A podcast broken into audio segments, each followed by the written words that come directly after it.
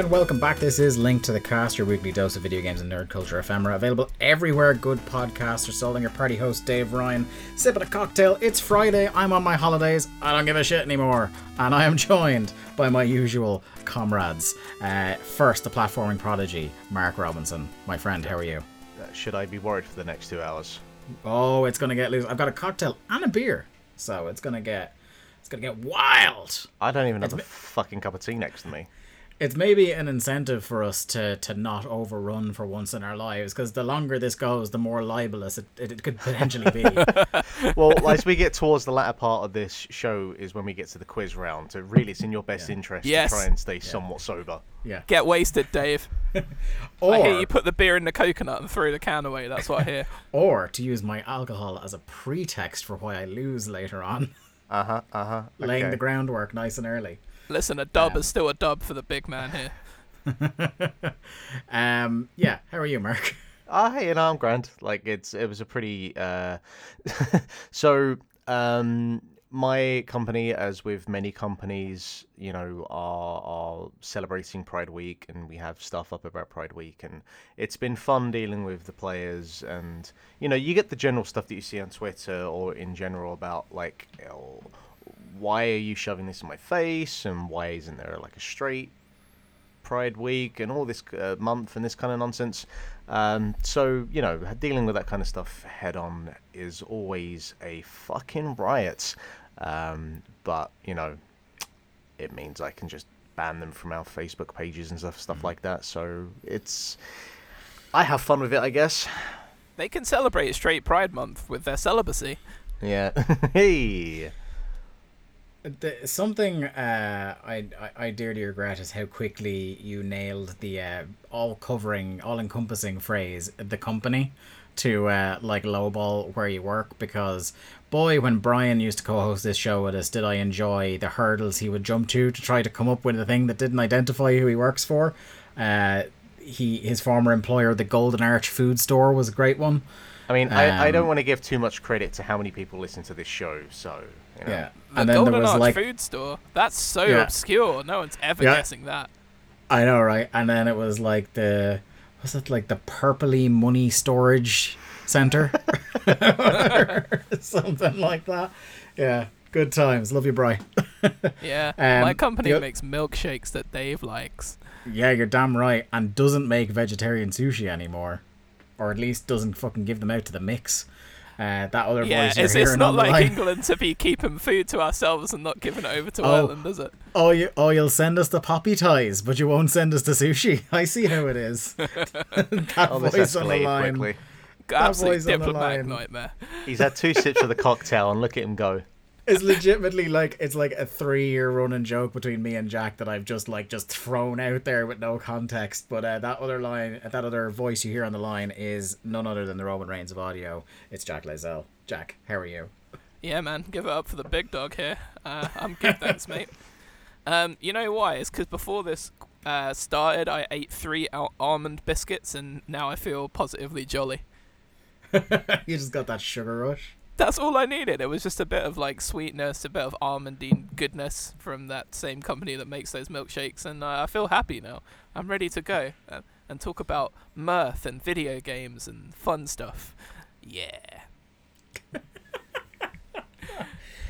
What? uh, d- ha- what? What? What, have you, what jolly thing do you have accompanying you, Mark? You, you said you don't even have a cup of tea. What? What is No. this? It's a party atmosphere on the podcast. I all I have is my snazzy new glasses. Uh, that's that's the best I can do at the moment. I'm afraid. Are they legit or are they like, like- fashion specs? No, they're the ones. So they don't have. I mean, they have They're- no lens. Um, they're, They're they're two. They're a golf ball cut in half with two black dots on it, so he can look like he's awake on Zoom calls. no, they're effectively like screen protectors. Uh, so if you're staring at the screen all day, they just kind of help with like the, Ah. the blue light and the tint and that kind of stuff. Uh, are Um, they um are they sunglassed like or are they just like s- No, like, no, they're, they're straight up, straight up clear glasses. So you're not going Yeah. like pure Bono kayfabe. No, I I know I've been here for five years yet uh, now, but I haven't quite gotten to that point yet. When you answer the phone, do you answer it hello hello? I don't count one, two, three, fourteen. Yeah. I have uh, I have that blue crap The the the uh, it works for artificial light as well, doesn't it? Yes. yeah. um, on my glasses where they, they they really it's one of those things it's like you're going buying a car when you buy a new pair of glasses when you have a prescription because like the things they try to upsell you on and like they're going this this and this and then they were like Wait, oh, your do you want glasses come with a cup holder. like if, uh, if Wi-Fi actually um, What? they they um, Wait, your glasses have Wi-Fi. no you Are you a hotspot? Jesus Christ I'm not that good a worker Can a I clear old actually? Can I attach my phone a- to your glasses? I need. Yeah, I- it's if a- I need some bandwidth next time I'm over. Yeah, yeah, they've got a clear old foot spa on the back and a, and a Breville sandwich maker. Well, in as fairness, well, they were those whole what the. Google glasses from a couple of years ago. Like Yeah. they would have had something. Yeah, that didn't happen really, did it? The Google Glass. No, I, I mean, think- I I mean, think it's, when it's a Google come out- venture, so come on Yeah. now. I think they did come out, but it was like they were outrageously expensive and a massive privacy violation because they could be low key recording everything. Hell yeah! Oh Yeah. yeah.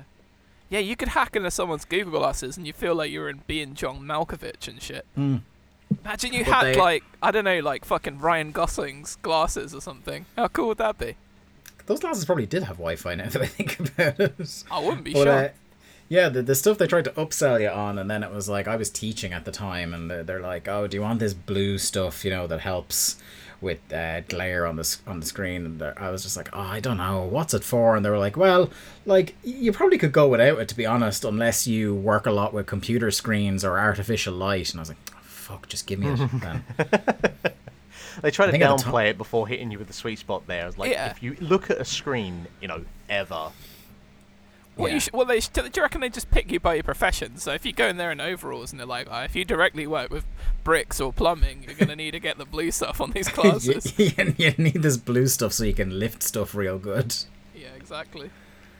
Um, yeah, and I remember them saying it was like I think thirty, like thirty euro per eye, and I was like, what? Like I'm gonna fucking just like wink all day and work? Of course I'm gonna get it on both of them. I love that they charge you separately for each eye. Though, like Yeah. you just uh, no, But fuck that- my left eye. I don't need that, that- to be glare protected. In in the opticians that day, it felt less to me like that. That's a thing that they actually ask people: Do you want both eyes or one? And more that like that particular woman had got shouted at by some fucking cheap ass who only wanted it on one. Oh no no, left only. How dare Yeah. you? I get that sometimes because I know, like, um, in my town, because it's particularly working class, like things were very tense when the recession started. So, like, if I'd go somewhere, like, uh, when I was unemployed, and I'd go to to get the dole or whatever, and like, if I was just basically civil to somebody, they were almost shocked that I wasn't trying to throw something at them or shouting at them. Um, and I think that's one of those things where I it's think that just just like, says more about Newbridge. yeah, well, no. you say that like you don't live in Dublin, you fucking idiot. Uh, I, I, I was gonna say I live in a nice part of Dublin, but that'd be lying because I live near Zig. So No. uh, yeah. also, there is no nice part of Dublin. I I know like some Dublin when I Oh. visit it a couple of times a year. the Yeah. the coast going down to towards like Dunleary and and like towards Bray. That's that's a nice area, and some of the coast going up actually uh, towards Look, uh, St I Anne's Park is very nice. Look, I don't want to out people I personally know on the show and things that have happened to them, but I could tell you some stories about that area. Ah, well, I Uh, live in a rough put- part of Dublin. that'll I've put never hairs on your issues. chest.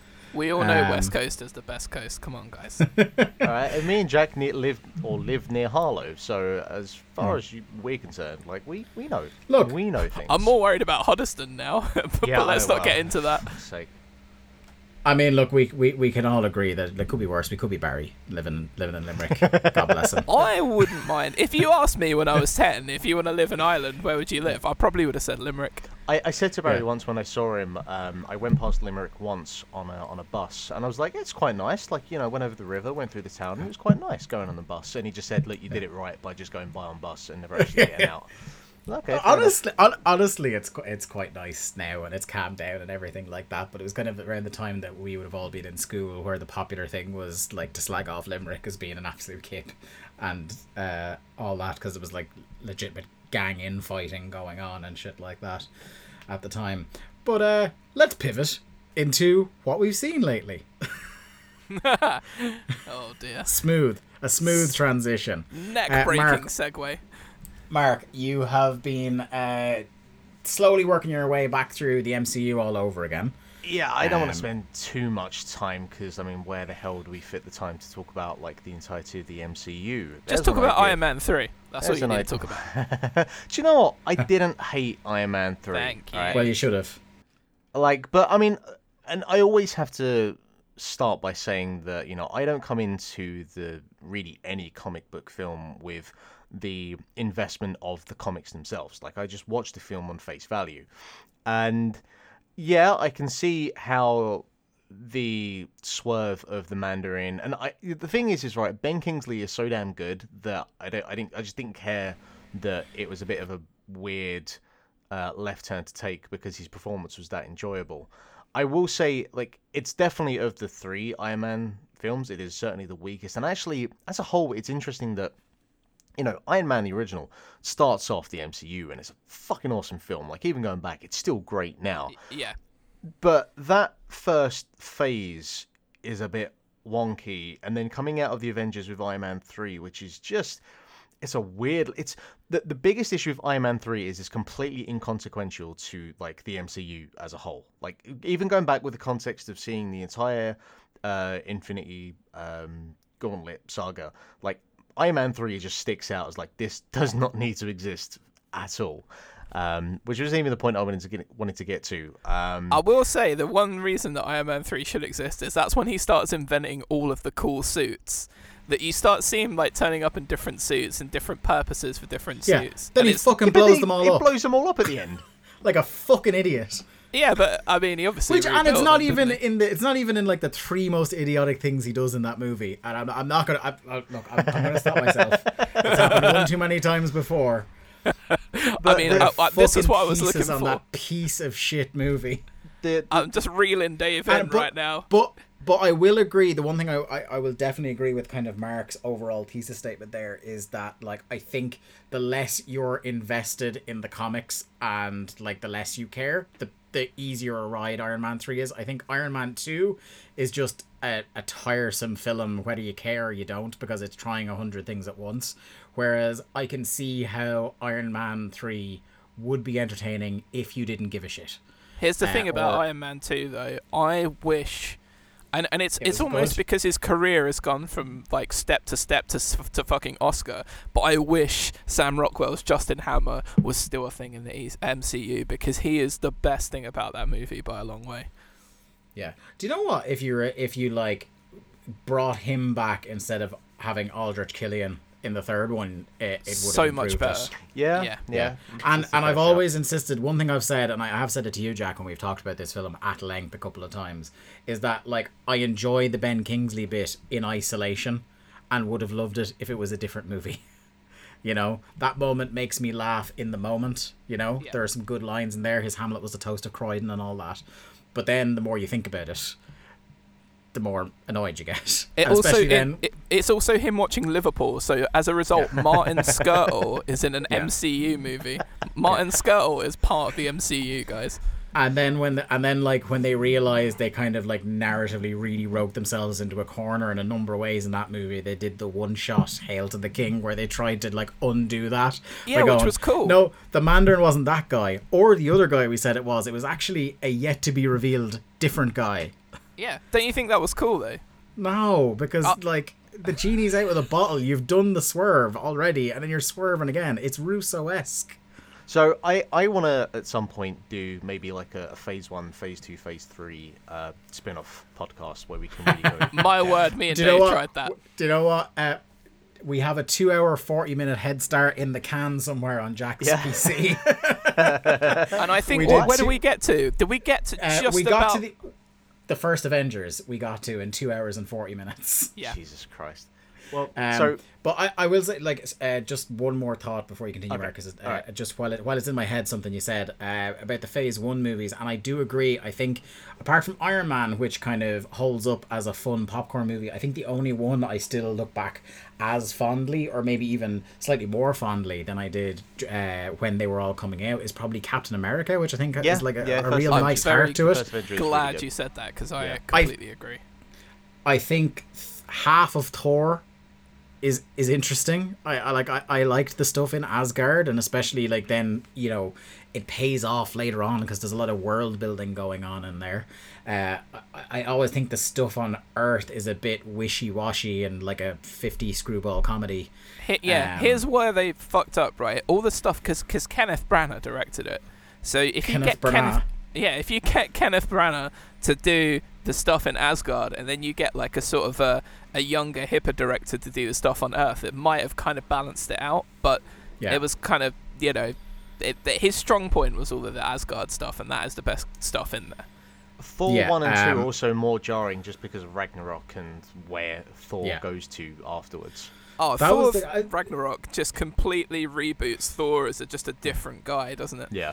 Yeah, da- um, Dark World is so disappointing because it was like not only did you sign up Eccleston for it, Which uh, I and they managed completely to- forgot. Like the Yeah. three times I've seen that film, I get to the credits and it goes uh, Eccleston. I'm like, fuck yeah, of course it is. I completely forget he's Malekith every single time.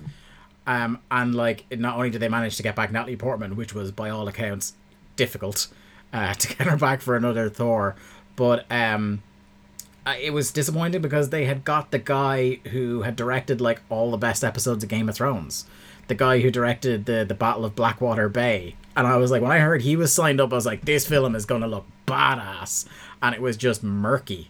Yeah. My my biggest thing. Um, Also with- directed some of the Sopranos as well. The guy that directed Yes, Thor. yes, he as well. did. My, my biggest thing with like Thor in particular is, and as Jack mentioned there, you know, they do the complete reboot with, with Ragnarok and, and takes it in a really fun direction. But my biggest issue with Thor is just why the fuck does did, did Branagh just like insist on having the, the angle of the camera at uh, like thirty degrees for just like every other shot? Uh, it, it's when so it comes jarring. to when it com- when it it's comes to so directing, jarring. When it comes to directing, he's a weird fucking dude, and like it's one of the, I suppose it's one of the arguments that maybe Marvel themselves would make as to why they now kind of have a uniform style.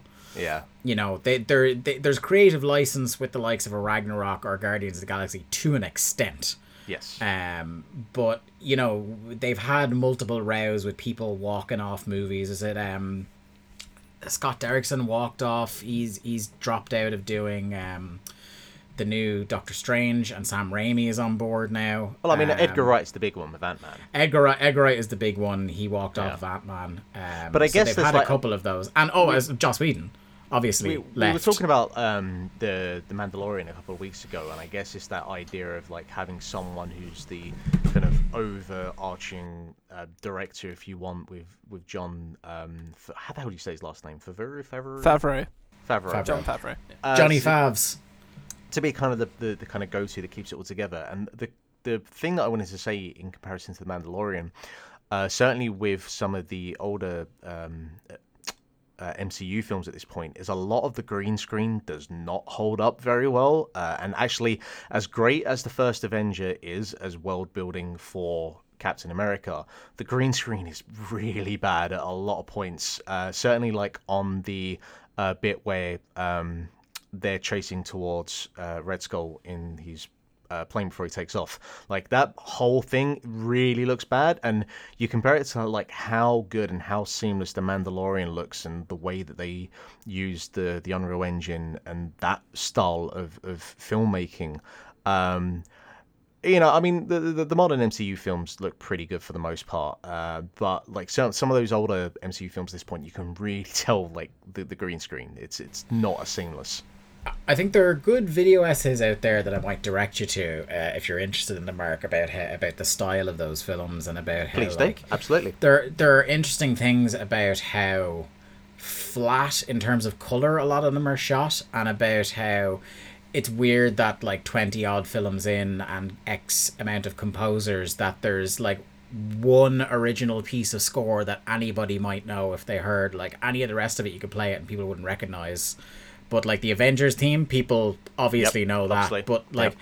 the fact that in 10 years there's no like the one one of the very few bright spots you could say is that when um the DCEU have gone ham on soundtracks it's been memorable Um, but in terms of original soundtracks in, in the MCU, it's been kind of like a little bit scant, I think. I can't really Uh, think True. of any DCU bits of No, the music or fucking stings. though. the, the fucking Wonder Woman sting is awesome. It's fucking awesome. I can't um, even remember it. That's the bad thing. It it just it sounds like Led Zeppelin. That's what makes it work. Yeah, work. it's awesome, and the the the Aquaman score, like, because that's a very six, seven out of ten movie, but the Aquaman score is, is class, and um, even yeah, the, the actually yeah, the the fucking Hans Zimmer score for Man of Steel is great, uh, as well. I have Ju- tried to just forget everything about Yeah. anything related to Man of Steel or Batman versus Superman at this point.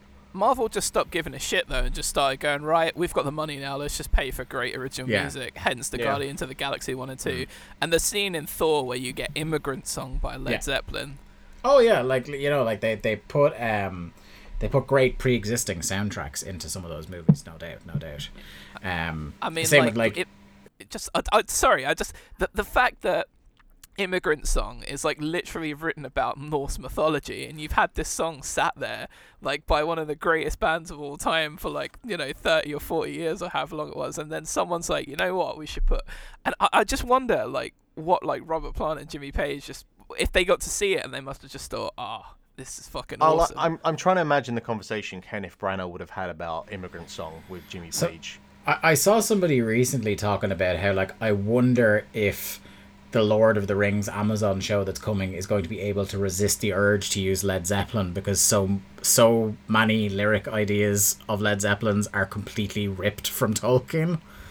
um, Not like Led Zeppelin to rip, rip anything off, is it? yeah, yeah, like but but can they resist the subtlety hammer? Um, Just use Mastodon. They use a yeah. bunch of like mythology and shit as well.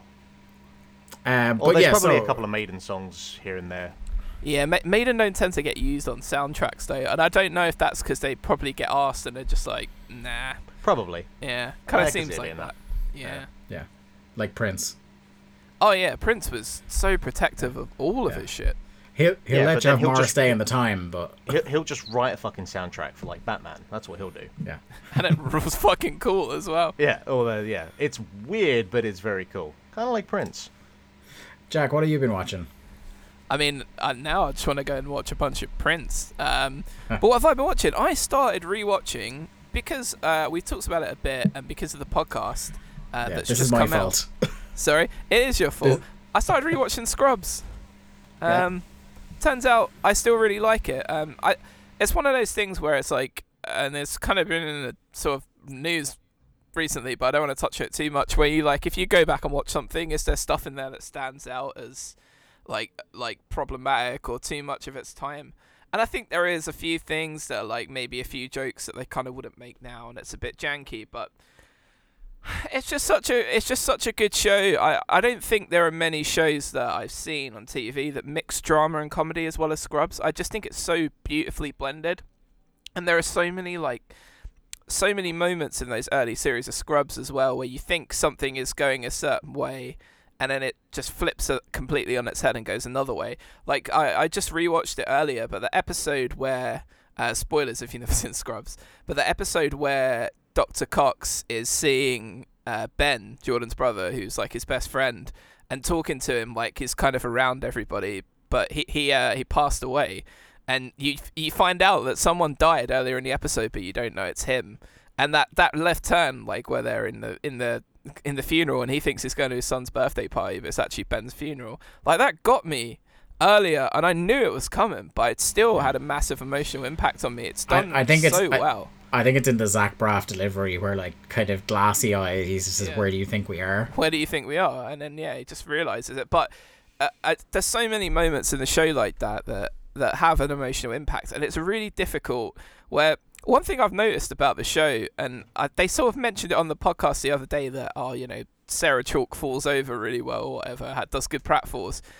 I reckon once an episode, someone takes like a, a tumble. There's so much physical comedy in Scrubs that I just completely forgotten about. Like whether it's Donald Faison like dancing or like Zach Braff just falling over or something just dr- Doing dra- do, doing the cowboy switch where somebody falls off camera and then springs up.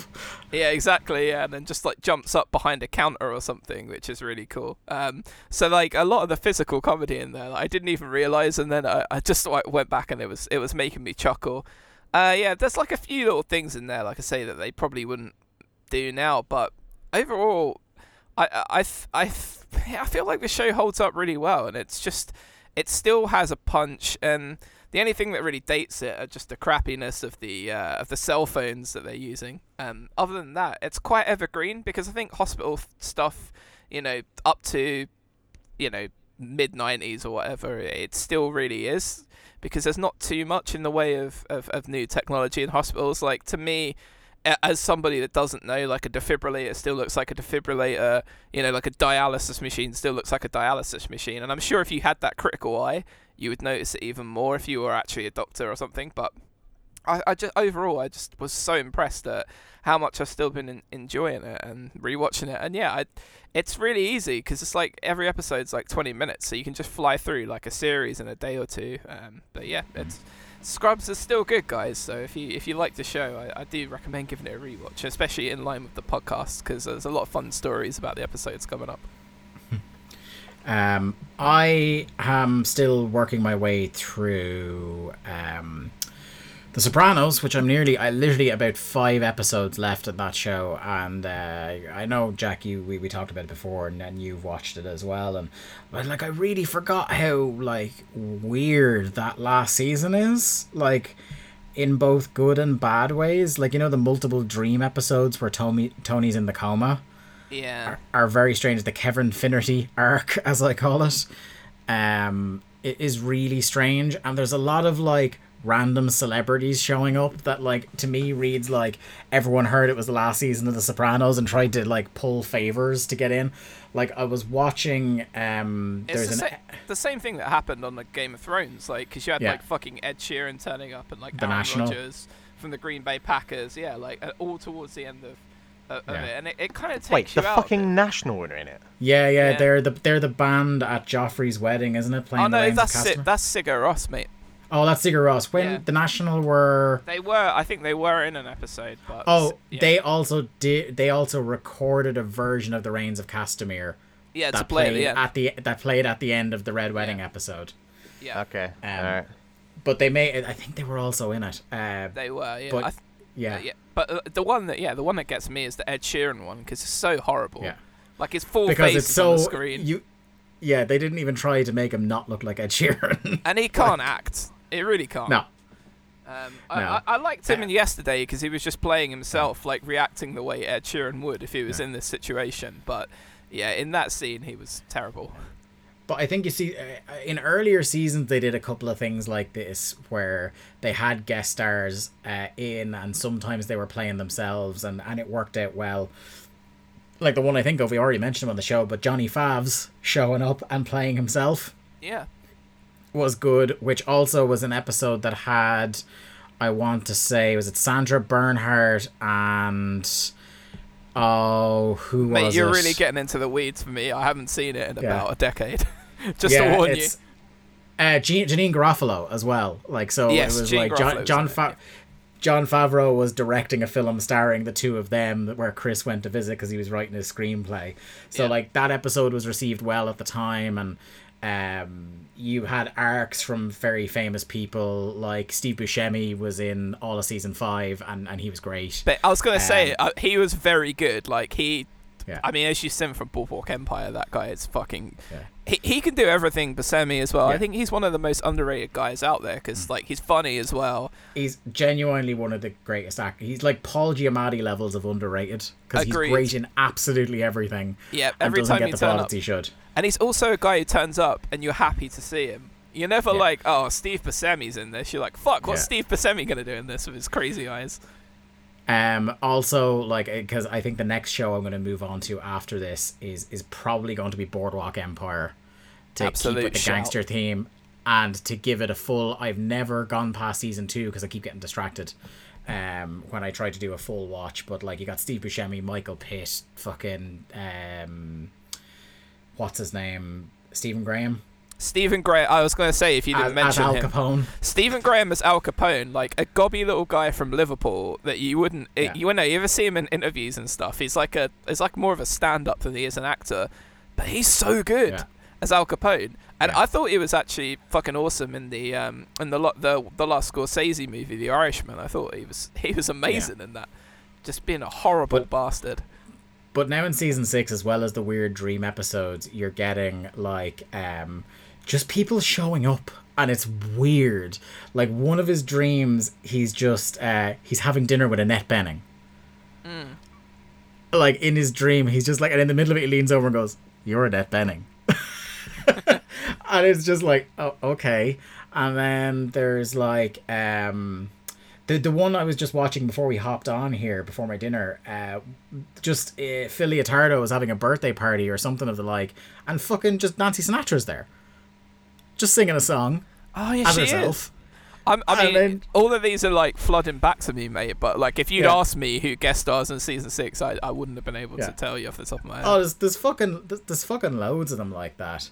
Um, but yeah, like I, it's a strange season, and obviously because it's one of the most infamous endings in television history that like divided people, like you read about Yeah. when it happened in two thousand and six. Um, and people I've- still are a bit tetchy about it 14 years Yeah, later. They are, man. I have had uh, so there's a guy, a lovely guy I work with called Alan. Um, and me and him have, have had many an argument about it, and it's like he won't even hear my side about it. Like to me, I like it. I like that it leaves it ambiguous as to you know what happened with Tony, um, leaving it there just in case anybody wants to go and watch it and hasn't seen it. But he absolutely, he's the sort of guy where he's like, no, I like things to have a, a natural conclusion, and it just felt wrong to me. And like whenever I've tried to defend it, he just does that look where like someone's smiling at you but thinking every single word you're saying I completely fucking disagree with. Yeah, it it reminds me very much of a lot of people, uh, not not quite as dramatically because half as many people, uh, less than half as many people, I'd say, watched it at the time. But the end of season five of The Wire, like when The Wire wraps up, it doesn't wrap up in a way where it's like, okay, right, the adventures of Detective McNulty are over. It wraps up in a way that's kind of very unsatisfying to people who expect every loose end to be tied up um, because it's kind of like the message is more about how like the war on crime is very cyclical and the, the, the cast of characters just kind of rotate in and out. That's the lesson uh, of the ending of it. But yeah, people don't play that shit No. sometimes. I think the only if I I'm trying to think like the only TV show I think that would give even the biggest kind of I need everything wrapped up pedant uh, any sort of satisfaction was Six Feet Under. Did you ever watch Six Feet yeah, Under? because the end of Six Feet Under was everyone's death, wasn't it? Yeah, yeah. It was they showed how everybody how the rest of every principal character's life played out until their death. I think Like that is every single one of them. It's like it's like your man, what's his name? Is it Alan Ball? I, I can't think of the guy because he went on to then do True Blood. But it was like he just went, No, do you know what? I'm not gonna sit at conventions for the rest of my life and get questions about what happened to these people.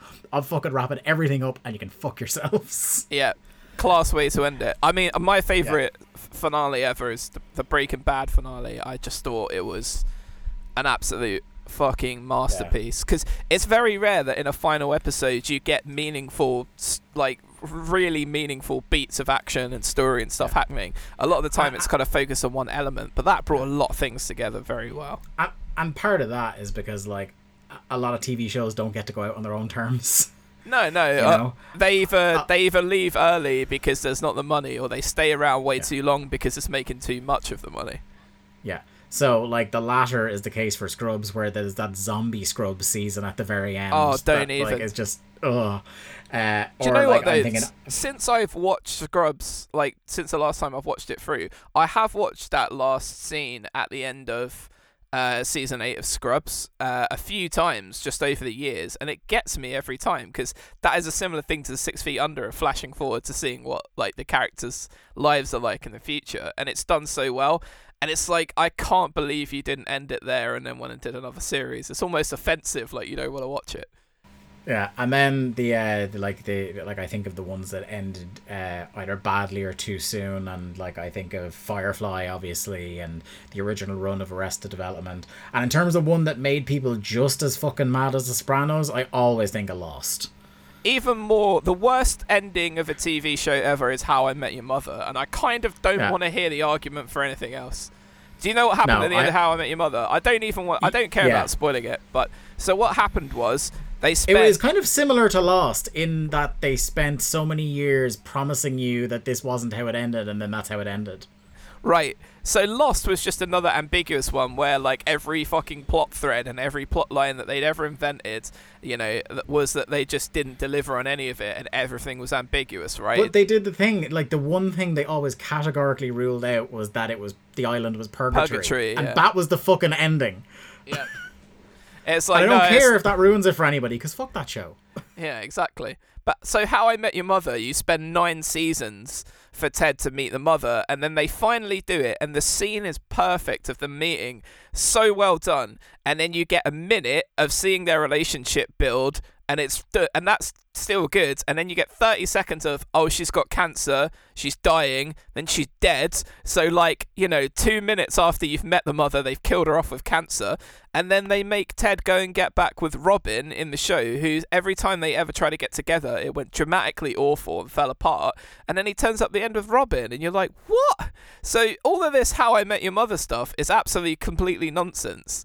And they just done a stupid ending where they killed off the mother that they've been building to nine seasons for in a minute and a half, and then put them back with a character whose relationship didn't work, and it was terrible. And everybody, I thought when I watched it, like I hated this. I wonder what people think. The internet was on fire with absolute fury and rage towards the guys that made that show because everybody that loved the show was was really upset. And you know what? I haven't gone back and watched it. I used to fucking love the show. I thought it was a really cool sitcom.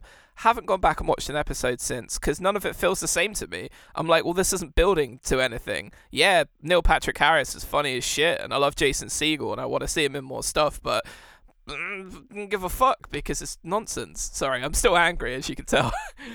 There was so many people I know, like we all used to be really into that show in college, and then we all just kind of burned out, and then we heard how it ended, and we're like, oh fuck off. yeah. Like it was to the point where like we used to have slap bets, uh, Yeah. in amongst our college friends. Um, it was always great stuff. It was such a Um, memeable show. There was so much, and it just slightly predated being super memeable. Like if it came out maybe five, ten years later, like Twitter would be filled with Neil Patrick Harris memes. Like there still is the one of him like fake shooting himself in the head and stuff that you see every now and then, and a couple of gifs. But yeah, like the slap bet thing. There was so many. Like it, he had Neil Patrick Harris as Barney on that show had so many cool like little codes and things that he would say that people were using. It it brought Neil ha- Patrick Harris back as a thing in a way that I always hoped his cameo in Harold and Kumar Yeah. would. Exactly. Uh, like he, he's that first Harold and Kumar movie. He's the best thing about it. I love that movie, but he is the best thing about it. Yeah, I like the movie a lot as well, and it just uh, I, uh, I'm so I'm still so pissed at what they did with How I Met Your Mother because every character had an unsatisfying end.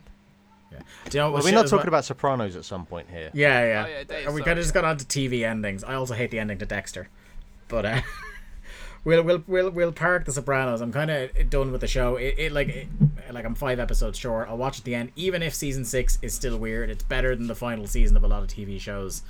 Um, and it's slowly but surely like giving us write-offs to different characters as the season goes on. So like it's even if the very ending is contentious, I think it's doing a lot of things right currently um, and a lot of things I've forgotten about it, like the kind of sad and tragic, you know, final arc of uh, Corrado Junior Soprano, who is just like this immense dickhead in season one, but by season six, you you've gotten like almost a kind of sympathy for him. Um, because of just how like his his his body is obviously failing him and he's getting old and things like that. It's a really weirdly sympathetic arc for somebody who was such a bastard for so long in the show. Um, the other thing I've been watching, uh, well, I rewatched. Uh, I, I tend to dip back into it in and out, and it's something me and Jack talked about at length because I made him watch it, and it kind of bummed him out a little bit. Is Ex Machina? Um, Oh, that didn't bum me out. That just that I, I- maybe I, I don't know. I think bummed out is the right word. It sort of sent me into some weird existential funk. It's it's a really because the reason I thought about it was was listening to a podcast that was talking about uncut gems and about how that's like you know a ninety minute panic attack. It uh, of a movie, and I was it? like, I, I've seen it, yeah. And I was like, what other movies make me feel like that? I was like, do you know what makes me feel like that? Is Ex Machina. Yep. Uh, that movie, in terms of like, a, a, like it's a great sci-fi story. It's a great horror movie in some ways, but the way it builds anxiety and dread that something bad is always about to happen, um, it is brilliant. And God, like, because I love, uh, I think Alicia Vikander is a great actress. Uh, I think Domhnall Gleeson is great, but like, Oscar Isaacs is just like, I will watch anything that man is in till the end of time He's brilliant. and like just him like losing his mind and it, actually mark have you ever seen ex machina No, because I don't enjoy films where there are 90 minute panic attack. i I yeah, I, I don't know if Mark. I mean, you watched that film. It is heavy fucking going, man. it's it's heavy going I don't, like, want to. I, I- don't want to Jeff Gertzman this, but that could happen. Okay. Yeah. If you I- read about neural networks, like Yeah. that could fucking happen. so that movie. basically the premise of the, the the premise of the the film mark is that like uh, oscar isaacs is this like Oh, I'm, I'm aware of the film. I know the film. Yeah, yeah. So like he's the he's the billionaire tech guy who's kind of like a bit of a recluse, and he hires this guy Domhnall Gleeson to come to his house for the weekend, e- essentially, and he's going to be the human component in a Turing test, uh, of which like uh, Alicia Vikander is the AI in question. And it's how things play out in that, and it's an incredibly like tense, claustrophobic, paranoia-inducing movie. Um, I love it. I think it's one of the great. Like, I think it's one of the greatest modern sci-fi movies. Um, Honestly, I'd rather just watch I, Robot. Oh, the two-hour commercial for Audi and and uh, Converse. Hell yeah. it, it ain't nothing but lights my idea of a and clockwork. time. Clockwork. You you should have gone more obscure and said like I'd rather watch Bicentennial Man or something like that. I really liked Bicentennial Man. I Here's must the point. admit though, I haven't seen it probably since I was like maybe 15 or 16 Yeah. years old. So I don't know how that film has aged. There are there are when you think about it a lot of deep cuts in the Robin Williams back catalogue that you don't think like when you think of Robin Williams you'll go to Hook or um, Good Dead Morning Poets Vietnam. Society. Yeah, yeah, yeah. But there are, there are some deep cuts in that back catalogue.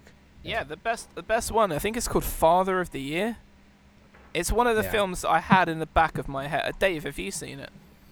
No. Okay, so it was one of the ones that when we were doing the other uh, podcast, I had in the back of my head as something that I wanted you to watch. Yeah, the, pi- the the popcorn social. So the basic premise of that is that uh, Robin Williams is a school teacher, but he's a failed writer and he's never had any success. He's submitted multiple scripts and novels and never gone anywhere. His son is a horrible, deviant, awful kid who treats him like shit. Is really miserable all the time. Is always doing stuff, and he like proper into really weird sexual stuff as well, which ultimately leads to him dying of autoerotic asphyxiation at some point.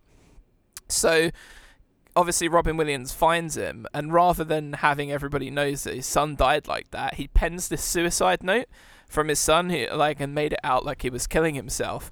And everybody at his school is so touched by this suicide note, and they're like, "Oh, he's an amazing writer. Did he write anything else?" And then he starts writing his son's diary and gets really famous from it.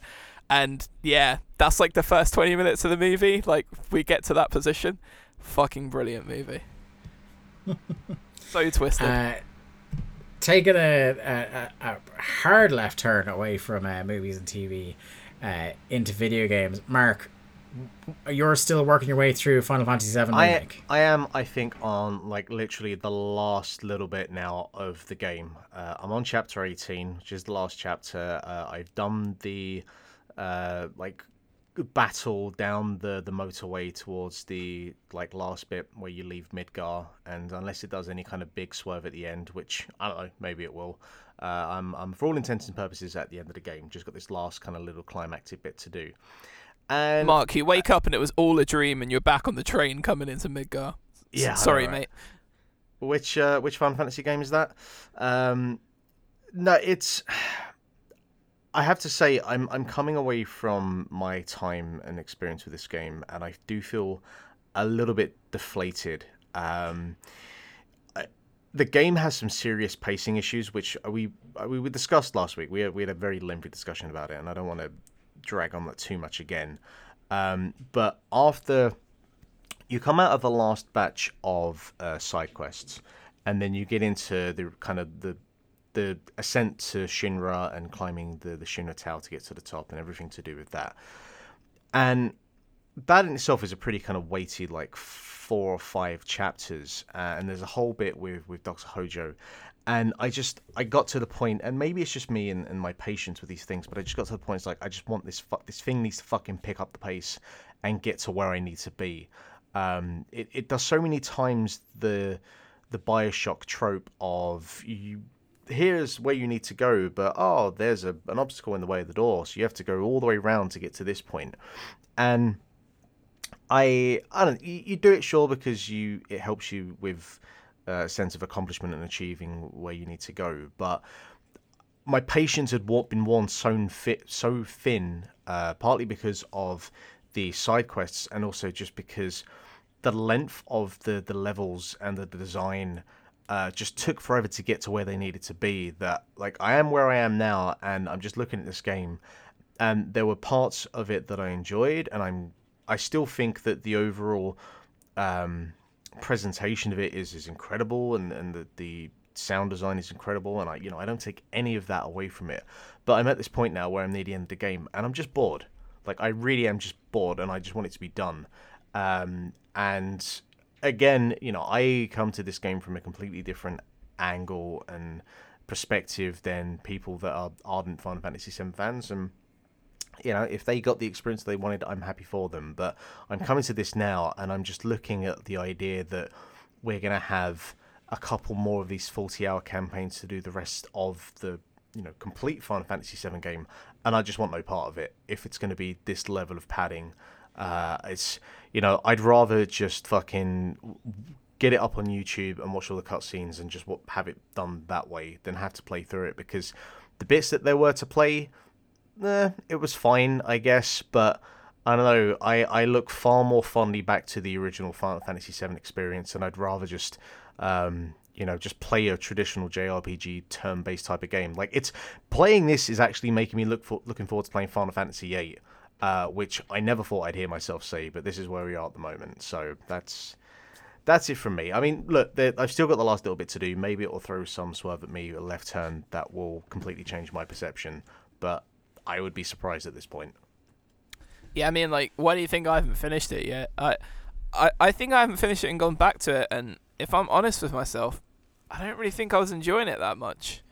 I yeah. mean, I was so excited to play it, so excited to play it, as you guys well know, I like I, I stayed up until midnight and started playing it. Um, and I just I just haven't finished it yet, and I think like I like I say, I have to be straight and say I don't think I haven't finished it yet because I'm trying to save it. I think I haven't finished it yet because uh, it wasn't having that good of a time, and it was just generally a bit of a pain in the ass to play.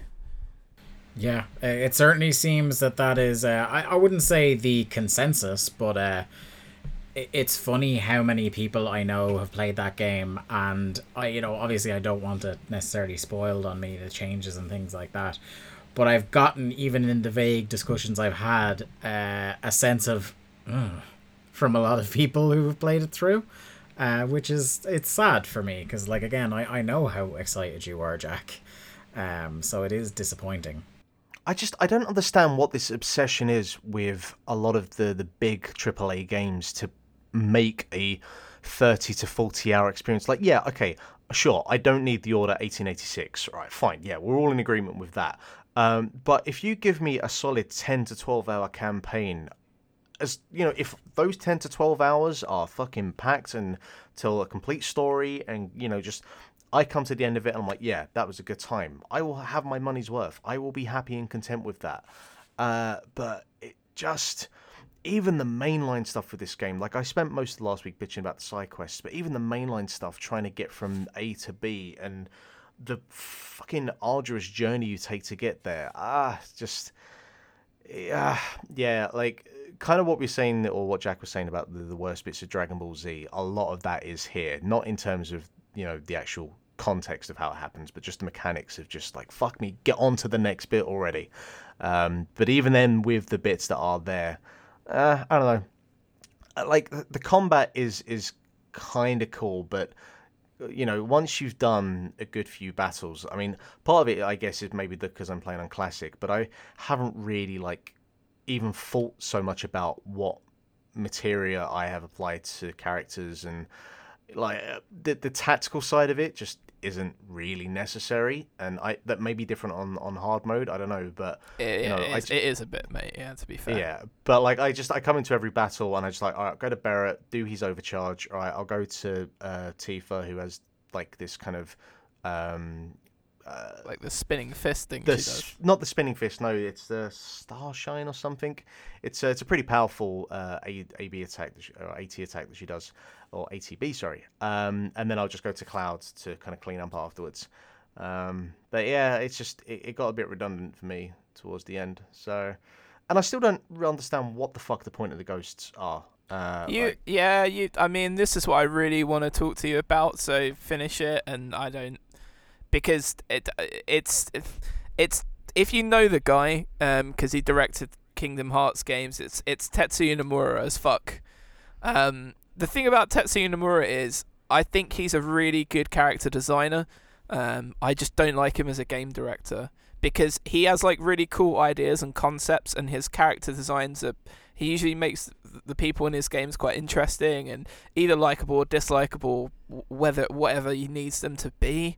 But as a full game director, it's like he has a lot of ideas, like too many ideas, and it's not really been edited very well. Um, and yeah, there's it is it is the Kojima syndrome. It, it, it- really it's is. a bit of that, and it's just a bit of like, ah, it's just a bit of why do they need to make it into so many parts? I think if you just basically slightly, if you made the, if you made Final Fantasy Seven look like Final Fantasy Twelve in terms of the graphics, for instance, uh, people would have been happy. Like if it was just that much better instead of just say like the old school thing. I a lot of the problem with the modern Final Fantasy, and they kind of tried to address it in Final Fantasy 15, and they sort of did a decent job of it. Is you don't, and 13 was really guilty of this. You don't feel that sense of exploration because you're confined to one area, and I think the claustrophobia that you feel when you're in Midgar in the original game is cool when you finally break out.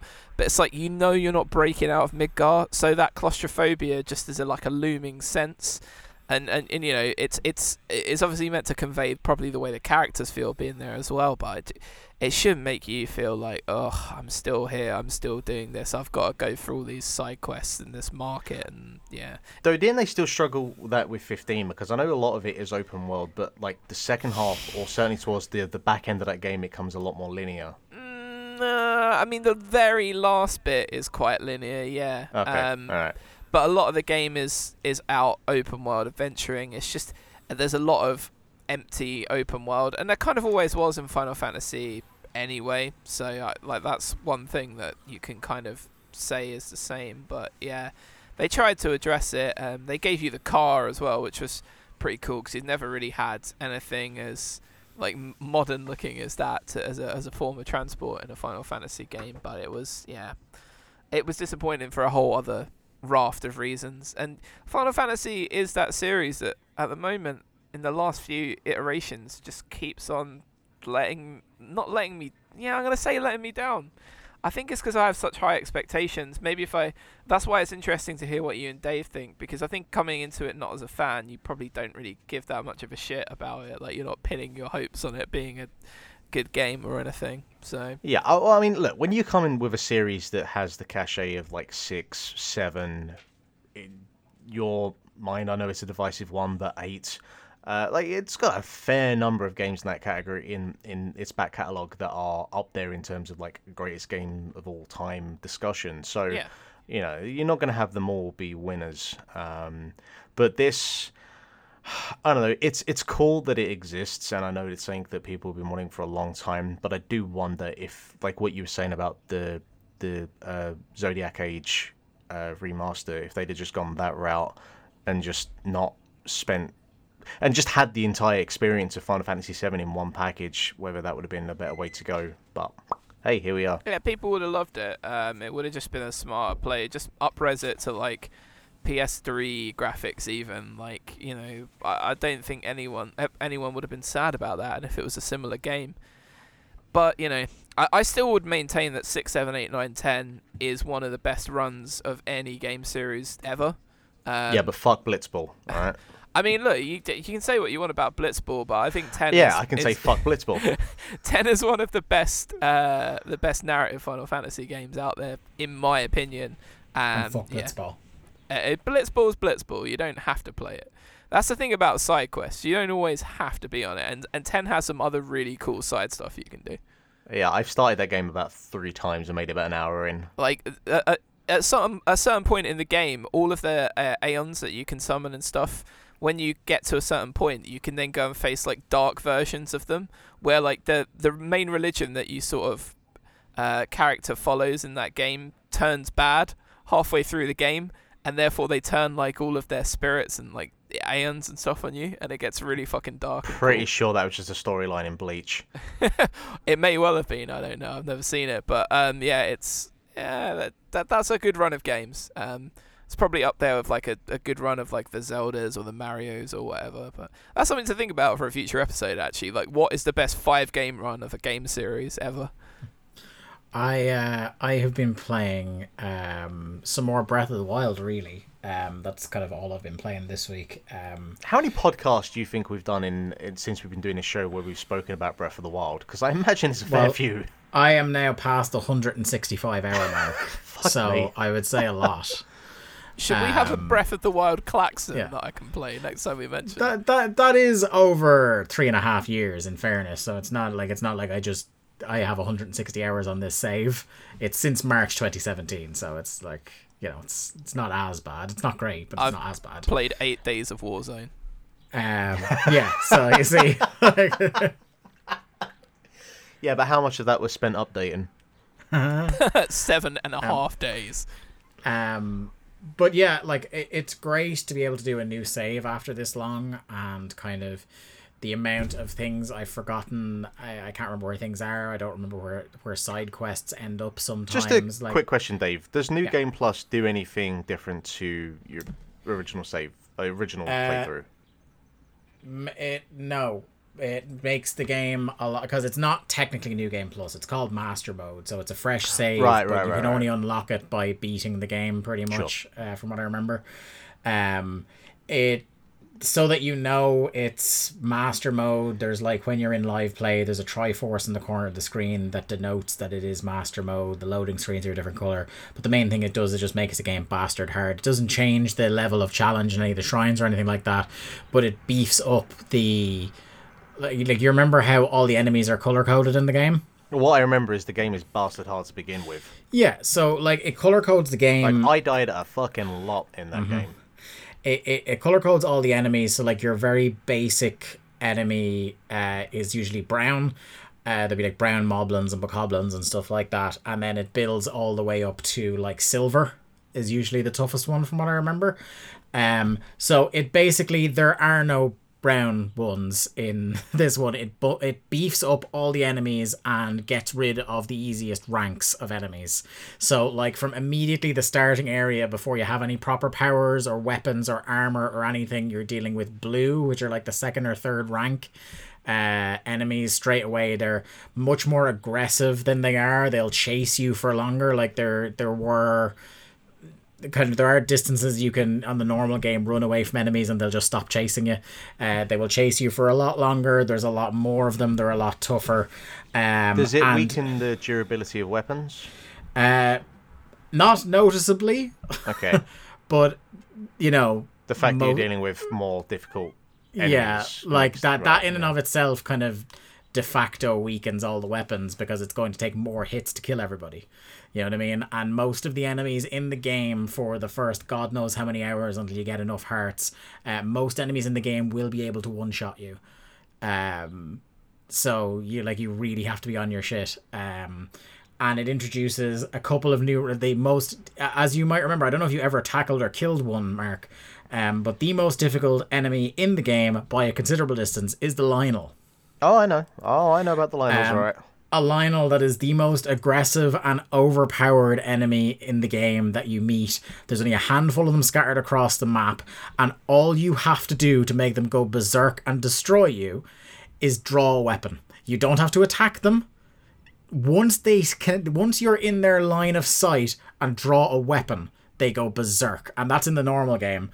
Uh, and now in in master mode, it unlocks the silver and gold ranked Lynels, and fuck me. Are we talking about Ultimate Team with these silver and gold rank lines? yeah, I know, I know, right?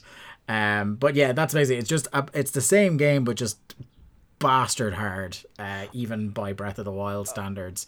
But I still love it. I I, I, love I mean, it I, I so reminisced much. there, like thinking about the the Lynels, and I did avoid most of them for the most part. And one of the the, the wonderful things about the game is that because it's just so, it is truly open world in in almost every sense of the term, and that you know you you'll be climbing up this side of a, a mountain, and then you'll get to a point where you realize there's a Lynel in the distance, and you just think about okay, he is between like where I am and where I need to be, and there can be like multiple paths about how I can get around him and you know there's no like sure you can probably fi- find a guide online but there's probably about six or seven different ways you can get around it or like some creativity with your, your weapons to there's do that. there's there's only one spot in the entire game where you end up having to fight a Lynel if you end up there without being able to get around him in any way. There's a moment in Hyrule Castle where if you walk into the wrong rampart, you fall through the floor and you end up in a pit with a Lynel yes and it immediately attacks you. yeah Uh, it's not one of the harder ranked ones in the game, um, but you do have to fight it. That's the only other time. Everywhere else, it's like in the middle of a field, on a plateau, or in a big valley, or something like that, where, like you said, there are ways and means to either distract it and run away, or avoid it entirely. I love as Um, well that you know when you think about going into Hyrule Castle, you think about going through the front front doors and it's this big grand kind of thing. I remember sneaking round the back because I was like, I don't want to fucking deal with anything to do with Hyrule Castle. Like Yeah. if I can find some shifty way through the back, avoiding yeah. enemies, I'm good to go. There's something like seven or eight different ways into that Yeah. castle. Yep. Um, the one I didn't find, like I, I haven't gone tor- towards Hyrule Castle yet, understandably in master mode, but the the right near the end of my previous save, I remember just happening upon there being a harbor under the castle, mm-hmm. which I had no idea whatsoever. like it was there, and it was a much easier way than the way. Like I basically just fought my way through the first time I went in and beat Ganon, where I just went in through the front door. And I killed every fucking guardian the whole way through and up the castle. Uh, and there are a lot of those fuckers. I ate through a lot of shields because the only way to really survive Guardian battles is to be able to do perfect parries over and over and over again.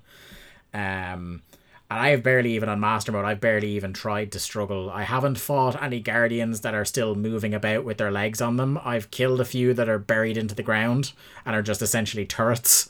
Uh, but in terms of fully charged guardians, I haven't even haven't even gone that down that road yet. But uh, yeah, that that game is an all timer. Um, Do you know? I just- st- I still think that even as highly rated as that game is on Metacritic and wherever else, I do think that game is actually still underrated. Like I don't yeah, think yeah. it is.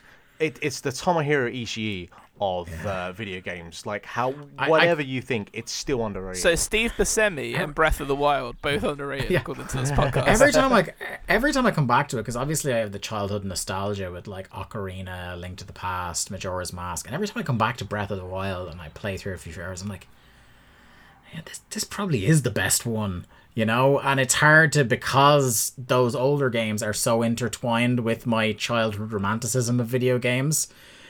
I I it is hard to ever get an objective view on whether it is the best but uh for me but it, it, it oftentimes i think it is my favorite. It, it kind of moves but I, i've said it before on the show like my my top three zelda games tends to rotate a lot um, depending on my mood. But yeah, it's just oh, it's an unbelievable game, and yeah, just something as simple as like you were talking about the different ways to tackle a Lynel, but like the different ways of doing everything in that game. exactly, yeah. You know that they're like And it gives in no help. shrines where the, They're just like, here, Yeah. do this. yeah You can go wherever you you're- like. Once, once you're out of that ori- initial area on the Great Plateau, where it teaches you how to do those powers like magnesis and stasis and stuff like that, and you get your um your glider, and they're like, right, you're off now. Nothing doesn't tell you like it tells you if you want to do some story stuff, you can head towards Kakariko Village. But other than that, it tells you fucking nothing um except like your big objective destroy the calamity ganon is all is there from the start. You know, there's not a point where it goes, okay, you're ready now. It's you can go right now. You can go in 165 hours, like whenever.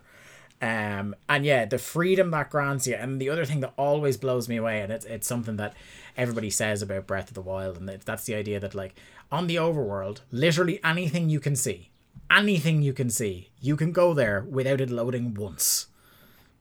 And it's it's just a breathtaking technical achievement, but yeah, as as Mark said, the the being able to uh, skin a cat all sorts of different ways, like uh, in the shrines as well, where there's like I did one the other day where there's like an electricity puzzle and it wants you to use the the big metal cubes and a couple of metal barrels to try and complete the circuits, but something a lot of people figured out very early on is the way they've programmed all the different things in the game metal in your gear or in your weapons can conduct electricity so you could just drop a sword on the ground and use a sword to complete the circuit. You don't have to do it the way they are kind of nudging you towards. And that's the same for a lot of different things in that game. There are so many ways to accomplish things. There are those. Do you remember those shrines, Mark, where it's like a ball drops and you have to kind of use the motion controls? Uh, to, I remember them. Yep. Yeah. So something I didn't figure out until I was like watching a video. There was some dude that was just like he flipped the controller upside down so that it was a flat surface, let the ball drop down, and then just rolled it into place. no maze. I was like, fucking hell. Like, I remember, like, I must have spent 40 minutes on it the first time that I did it. And this guy was just like, no, yeah, just flip the controller upside down. There you That's, go. that's what we call a life hack. Fuck. Uh, but yeah, that game is is boss. Uh, Jack, what have you been playing? Oh my god, it's such uh, after like two epic games like that, it's really such a small tiny thing, but there's a game on uh, the Switch store at the moment and it's called Pocket Mini Golf and I love a sort of mini golf game. So it was 89p in the Switch sale, I think down from like 2 pound or something.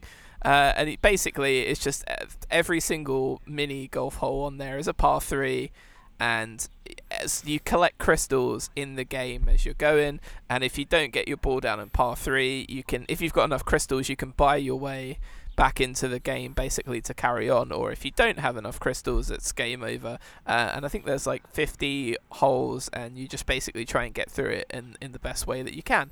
And you know what? For a quid um, it's something i've just been playing like you know, in between waiting for things to load or, or doing stuff at home, like every now and then, sort of 15, 20 minutes here and there.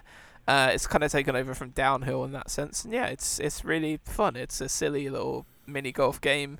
It's at best a seven out of ten, and yeah, that's that's really it. There's there's no uh, dramatic overarching narrative and open worlds of exploration or anything to do in it, but yeah, it's just something I've been enjoying playing this week.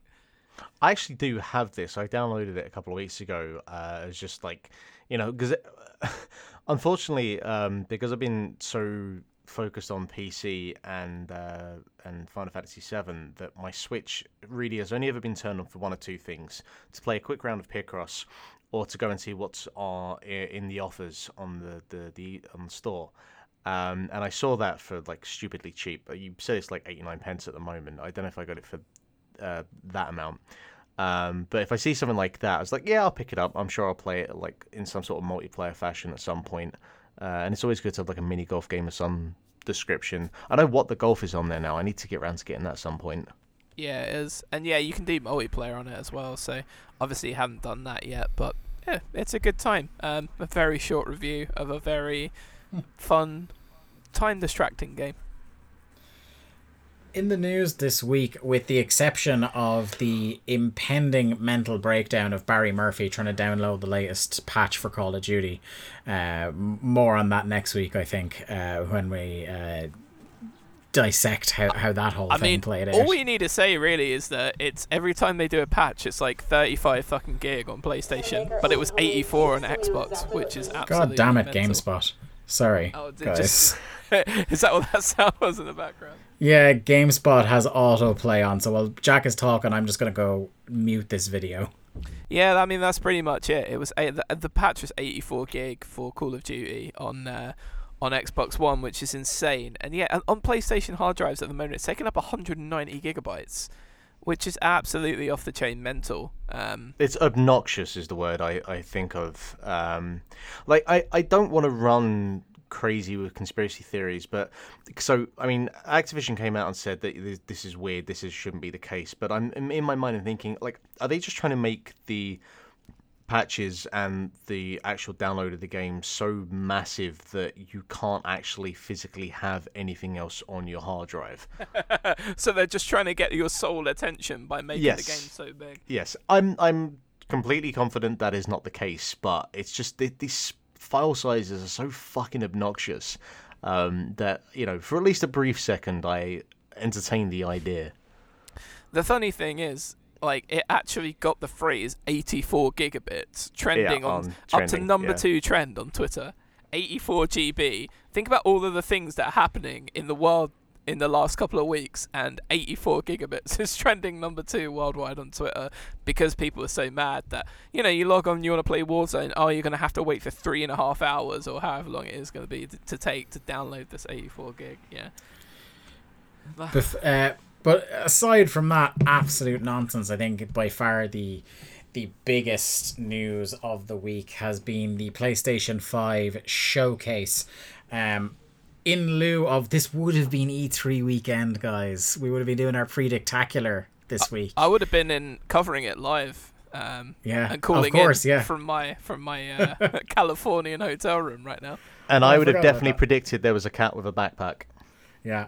Um, so we got it was just over an hour long the the PlayStation Five reveal of both the console and a lot of games, and I I think the best way to tackle this is just to kind of go in order and stop where where there are some highlights. Um, first things first, gentlemen, what did you think of the presenters themselves?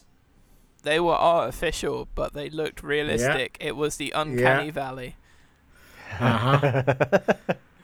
I I wasn't really paying attention too much to that. Yeah. So this is the thing that like I think maybe half of the people watching twigged and then half of them didn't is that most if not all of the presenters were actually rendered in PlayStation 5 and not real. Um and that's something that I don't think PlayStation have confirmed yet. Um at least I didn't see any, but there are numerous articles that have gone up over the day where it's like dude this was fucked up. Uh, and I remember uh Brian was messaging me about it. Uh, and I'm just tweeting him about it now as we speak. But Brian was messaging me about it, and I was trying to like no sell it and act like I no, Brian, I don't know what you're talking about. He's like, look at the way their shirts are moving. I was like, no, man, I think you just need to get outside and get some fresh air and shit. Like, uh, yeah, I don't know what you're talking about. Um, but the uh, the, the PS5 kick announcement kicked off with a sizzle reel of PS4 and then an announcement of Grand Theft Auto 5 and I felt like I was in 2013 again. um I suppose in isolation it's a decent announcement that like uh so GTA Online is going to be available free to play for anybody with PlayStation Plus from launch on on PlayStation 5. So I mean that, that doesn't come as a surprise. I mean we've been saying since like the get go yeah. that GTA Online should just be its own yeah. separate entity. Yeah, absolutely. But uh, you know, in terms of the deal now that's in the box, that at least you know, because most people are going to get PlayStation Plus bundled in with the console, that you have a sizable and incredibly popular game uh, that is just available there from the off for well, you. Well, this because like the only thing announced at launch was Fortnite, obviously. Yeah. Uh, so yeah, you got those two to keep you going, if nothing else. Yeah, because like I look back and I go, the free to play game for the launch of PlayStation Four was Resogun, yeah. which was awesome, but absolutely not everybody's cup of tea. not GTA Online. No, this is a huge one. And then also the announcement that Grand Theft Auto 5, the main game, would be getting a PS5 version at some point in 2021. I think dashing people's maybe semi unrealistic hopes that there would be a GTA 6 announcement this year. Uh, I think it furthers the idea that whatever GTA 6 is, it's a long ways away because they are uh, porting an eight year old, it will be eight years old by the time it comes out, game to a third generation. Um, I, I thought Jack I, I thought like as as cool as the announcement of oh there's like a very sizable game that's gonna be free in the box essentially from day one I thought this was a really w- weird way to kick off your next gen showcase What by saying GTA Five? yeah that Yeah. it's just like somebody had a uh, had a, a great he was like whoa did you know there was a fifth Grand Theft Auto which is like because you know i think everybody was like it's one of the things that all the kind of prediction shows and and um you know hype shows and stuff leading up to it everyone's like oh what's gonna be the first game they're gonna show because they're gonna want to wow people with how fucking like brilliant the ps5 looks i don't think anyone had gta 5 on the betting slip uh to be honest it was a little bit of a thankfully it very quickly ramped up in gears but i felt like a little bit of it like that felt like a sizzle reel for maybe two thirds of the way through the thing rather than right at the start. I felt like any of the next three games after this would have been better to lead things off. Well, you say that. I mean, look, a lot of people play GTA uh, online, and just about everyone owns a copy of GTA 5. And the, the, the And now I'm they're going gonna own it again. I was going to say, not the upsetting thing. Maybe that's not the right word, but I mean, this co- version of that game will still sell uh, a distressing amount of units. Also, the implication being that, like, whereas Xbox, even though they didn't show any games, were stressing how much stuff is going to be backwards compatible, PlayStation 5 leads off with, you're going to have to buy this game again. Well, yeah, I know, right? And obviously it's a third party game so there's very limited things they could do about it but like I, I think the messaging here was a little muddled Uh, yeah, I guess. I don't know. I, I, I still think just because of the popularity of it. I mean, even if you'd seen this or fucking like them announcing that what we already knew that Fortnite would have been the um, the game available at launch, it wouldn't have surprised me. and i guess that's the other element of that like because it is so popular there's a certain element of well of course i think we all assumed that the game would be showing up why did you need to make it this big kind of kick-off piece um Speaking of muddling messaging, uh, the next game excited us very much, uh, lads, and that was Spider Man Miles Morales. And it's taken about 24 hours to get straight what that game is. Uh, at first, everyone, uh, I think, was under the assumption because of the way it was kind of the messaging was in the trailer. It was this is the new Spider Man game, and a lot of us were surprised. Yeah, I, th- which at the same time, everyone every one of us thought as well. That is a very quick turnaround from Yeah. because Spider-Man. uh, and because as well insomniac's messaging had been they had another game that they were working on before spider-man 2 was going to come out and because two games from now the other insomniac game gets dropped i think people were like oh so that must be the other game and it is spider-man 2 do you know what i mean? Yeah. um so miles morales everyone's really excited about it. It's a cool looking trailer. It's coming out this holiday season so it will be either launch day or launch window with PlayStation 5 but then over the last 24 hours it, it at first it kind of seemed to come out of Sony's marketing that it's actually just expansion or DLC and the latest is it's definitely not a sequel they're not calling it an expansion or DLC, but it is essentially an expand like it's an expansion but in a different box kind of thing. It's it's kind of um it's like Uncharted Lost Legacy, it's like Infamous First Light. Um I'm trying to think of uh, Last of Us Left Behind. one or two. Yeah. Yeah. It's it's like the assets and the environment from the first game repurposed into a little kind of bonus adventure that's probably going to be about half the length um you know based on the kind of sony's track record with those ones. Um so it's kind of like still excited but I- think it was so muddly that it was a little bit of a kind of they they build me up more they they built me up more than they had to and because of that it let me down a little bit when the reality of it dropped you know I don't know. I, this actually, in some ways, may be more hyped up because if it's a shorter, more condensed type of package, that might mean that there's less fluff and we just get Miles Morales jumping around, swinging, punching bad guys, and I, I that's mean- what I'm here for. I, I mean, I love that game so much that I would be happy with, you know, what I- like as much as they wanted to give me, even if there was fluff in there, because I just want to be in that world a lot. Um, so yeah, there are because like Lost Legacy was good. You know, it wasn't fucking Uncharted Four, but it was good, and there are benefits to that tighter, smaller experience. But uh, yeah, I, I do think it will depend on how you felt about the original Spider-Man or uh, and a bunch of different variables. Like it, it, this news will kind of ring differently with different people. A lot of people are going to be like you, Mark, satisfied about the smaller, tighter package, and a lot of people are going to be like, "Ah, oh, fuck, it's not Spider Man Two. You know, uh, Jack, you're a big Spider fan. Uh, how excited are you? Yeah, very excited. I don't really care what it is. Uh, if mm. if it's a playable game and it's like ten hours of content, I'm gonna play the hell out yeah. of it and enjoy it. Um, mm. The trailer looked really cool.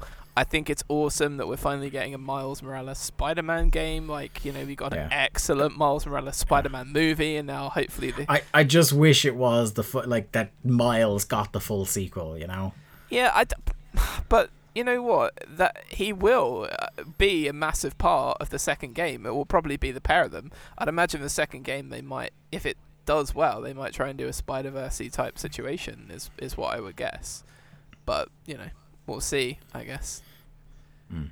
Uh, next up, you could have set your fucking watch to it that you know it's a new console. We have to show the tech. Gran Turismo's here. Um, and look, I'm not a big Gran Turismo guy. I get one every few Gran Turismos, but uh, the presumable Gran Turismo Seven um debuted here, and I have nothing more to say about it. Only that it, you know it, it looks like a really pretty Gran Turismo. It looks awesome, it's shiny and chrome. Yeah, I haven't yeah. I haven't bought one since PlayStation Two, and I don't know. I feel like this might be my jumping on my, my point to jump back on because it does yeah. look very pretty. The last one I owned was four, I think, and I didn't play a whole lot of it. Yeah. The one I played the most by far was the original Gran Turismo. It's why I like the band Ash so much because Lose Control was on there, and uh, yeah, that's a fucking awesome song. But yeah, this looks awesome. Yeah, I got Gran Turismo three accidentally free through my video uh, my uh, my old video shop Xtra-vision. I rented the Vinnie Jones Epic Mean Machine, and I I opened the DVD case, and Mean Machine fell out, and then I looked into the DVD case, and Gran Turismo was sitting in the DVD case as well, and I returned Mean Machine, and that's all I'm gonna say about that. I think the uh, statute of limitations probably up by now. Well, Xtra-vision is out of business, so yes. That was your fault. and I'm why. you put them out of um, business. That profit margin yeah. from that game. That was it. There was just Gran Turismo. There's one Gran Turismo game, and that's it. The children are going to have to go hungry this Christmas. Um, speaking of games that made the thing look impressive, uh, I think this was the low key best tech demo of the whole show, and that was Ratchet and Clank Rift Apart. Um, it looks like a really cool Ratchet and Clank game, but guys, this falling through rifts into different worlds in actual gameplay footage with no load times or hitching whatsoever. Yeah, this, this, was this, this, this was showing to me SSD flex. This is yeah. what this was. Uh, yeah, I and, this is I, I think it would have knocked more people out were it not for the fact that like people were watching it on Twitch or on yeah, YouTube definitely. in 1080p, and this was footage that was 4K and compressed. Like I am the real high man on uh, on that Ratchet and Clank reboot. I thought that game was excellent, uh, and I've been really hoping we'd get another one coming up soon. And this this looks really good. Uh, and uh, I don't know if it's kind of a a portal sort of thing or, or how that mechanic is going to work exactly, but I am give me that Groovitron. It's been too long. It um to me it looked like cyberpunk Ratchet and Clank some is what I said in in the chat as it was happening because it was like some of the environments and stuff looked like future dystopian cities that they were going through. This thing just mm. looked fucking cool, and like you said, Dave, how smooth was all the like weird transitions and stuff in it. Yeah, it, it just it looked the part, and I think it was the one that because it's Ratchet and Clank. I think maybe some people because I was seeing at the end people were going, I don't see what the big technical leap was, and I was like, I think maybe some people just switch off their brains because it's Ratchet and you know what a Ratchet game is. But like the more I watch that footage, the more I'm like, this is like deeply fucking impressive tech under the hood. Um, so yeah, I was really excited by that because it's showing me like if that's what launch window titles can do, like when people really get their hands on this and have been working with it for a couple of years, the fucking oh my god, the the the, the quality of game you could get out of that system and the, the horsepower that's going on is, is breathtaking. Uh, next up, we had uh, your Square being weird portion of the program. Square Enix and Luminous Productions premiered a game called Project Athia, which uh, was an early leader for weirdest name on the show, but unfortunately, uh, it didn't have that title by the end. Uh, I would stolen by somebody imagine that that is not the the name it will be by the time it comes out. Yeah, some people have speculated that it's like um, some sort of stealth Final Fantasy offshoot game because there were shots of the overworld of this game that people have put side by sides with shot of the fi- shots of the Final Fantasy 14 overworld and they're are identical features. So either they were reusing assets or this is kind of going to be later shock and awe revealed to be some sort of Final Fantasy adjacent project. Um but yeah, flying sections seem to be werewolf type creatures. Um it's a PS5 exclusive. Uh, whether it's console exclusive or, or timed exclusive, I'm not too sure. We're back in that sort of a game now. Um, then we have Annapurna, who always put out interesting games, and they have a, a, a robot game called Stray. Um, it says here it's set in a world where humans die off. Cats, however, are still in abundance, and the robots appear to be replacing humanity in their old roles. It sports a neon infused aesthetic, and adorable kitties wear backpacks. Um, and yeah, we're going to play the Stray Cat game, right, guys? I'm in. That's it. I'm in. I'm sold. I'm in. Straight up. Then we have possibly the gold medal for dumbest name. It's the um, it's the new game from Housemarque, the people who brought us Resogun, uh, and it's a game called Returnal. Yeah. Um, that sounded like it should be a Terminator sequel. Yeah, Like that that kind of Um, name, like Genesis, Returnal, like it just yeah. I mean, Yeah. look, we already have the the benchmark for dumb names set high. Revengeance. Uh, you know, Indeed. R- Returnal is just on that You leave Metal line. Gear Solid out, this you son of a bitch. um, yeah, it seems to be like a kind of um, oh fucking oh what's that? Uh, Live Die Repeat. What's that movie? Tom Cruise oh yeah, Edge of Tomorrow. doing the Tomorrow. Groundhog Day. Oh, Edge, Edge of Tomorrow. Yeah, it's an Edge of Tomorrow type, uh, Groundhog Day type concept where the protagonist keeps reliving the same events, including her own death, over and over again, but the planet changes every time she's revived. I get a real Um, Prometheus vibe from it. Majora's Mask meets Prometheus. Um, next up, Sackboy, Big Adventure, coming from Sumo Digital. Yeah. Um, it looks like they've actually asked making their own game for someone to play this time rather than, you know, just putting it out there. I I'll be curious because here's the thing, right? I I got hyped like like crazy for those three Little Big Planet games, but I always kind of came away. I like I never finished one uh, because I always found that the platforming, like, the, the actual kind of level design and creativity is obviously magical and wonderful, and having Stephen Fry narrating in your ears is a is a calming and wonderful experience. But I always found the platforming was just a bit off. Like the you know, it's never compared to a a Mario or name your platformer of choice because it, uh, I think the emphasis was just on the level design and creativity. So I'm hoping that if this is just a straight up platforming game, there's none of the um, level me- design mechanics and the, the custom stuff that's all out the window, and they can just focus on okay, let's make this a platformer and a good platformer. I, I could be excited by this, but I, I Yeah. don't know. Yeah, it, it's it's interesting to me. Um, it's interesting that it doesn't seem to have Media Molecule involved with it at all. Well, no, It's- I imagine they're still very busy with dreams. Yeah, so it's it's all on Sumo Digital now, who had been kind of like half making the last couple of Little Big Planet games with them. Um, but yeah, we'll we'll see what that is. Uh, like you said, it could be a very lackluster platformer, but I, I don't think we were necessarily the the target audience of that uh, particular game. Uh, next up, there's the kind of like uh, let's mash as many genre games as pos- of games as possible together in at once, and that's Destruction All Stars, which is like a Rocket League fighting, free Twisted running, metal, fucking. crush hour. Have you guys yeah. seen Alita Battle Angel? The movie? It's Yes. yeah. it looked like yeah. the game from that. That that that Yeah. to sum it up really quickly. Uh, Kena. A- a li- Bri- I will say though, I, I'm actually quite. I, I want to give that a go because that looks like. I, I know the, the the battle royale genre is uh, has kind of been beaten to death at this point, but a any type of racing or, or twisted metal kind of take on the battle arena battle royale mode, I would be interested in seeing. Here, here's here's the one: Burnout, Takedown Mode, Battle Royale. Imagine that. Yeah, yeah, yeah. Or like Destruction Derby, something like that. Yeah. Uh, I, I look pretty cool. I'm I'm interested by that one. uh, next up, Kena Bridge of Spirits, which looks like a magical Pixar movie. Sign me the fuck up. Yep, that'd look cool. Yeah, Uh, pretty much. Then we have the most on-brand Jack Layzell game of the evening, Goodbye Volcano High, um, which just looks like Life is Strange with anime dinosaurs. Yeah, it looked like Life is Strange. Um, I don't know why, but I got like a BoJack Horseman vibe from it. Yeah, actually a little bit, yeah. Yeah. We we had that in the chat. I was doing the the Twitch stream over on Figure Four Wrestling of all places with a friend of the show Brian Rose, and everyone was just like, "Is this a fucking BoJack Horseman simulator or something?" Yeah, it looked like emo BoJack Horseman, and I, I've got to say I'm on board 100% for that combo. Yeah. Emo Jack Horseman. Looking forward to it.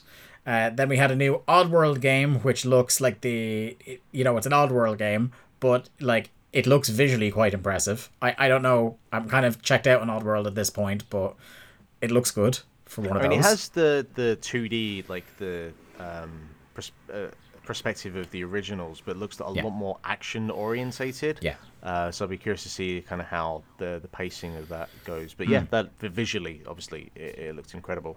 Uh, Ghostwire Tokyo re-emerged uh, after a couple of its creative leads have departed in the last year or so. Um, it still looks really interesting. I don't know if it excited me quite as much as it looked originally, but I'm still all about it. Um, yeah, looks like a real spooky, cyberpunky game and you know i think somebody said if video games of the last few years have taught us anything is that the only two cities on earth worth saving are tokyo and new york um, and this is another in that proud tradition It looked like I Am Legend, uh, yeah. Yeah. to me, is what it looked like. Like I Am Legend set in Tokyo, which is a fucking cool looking thing.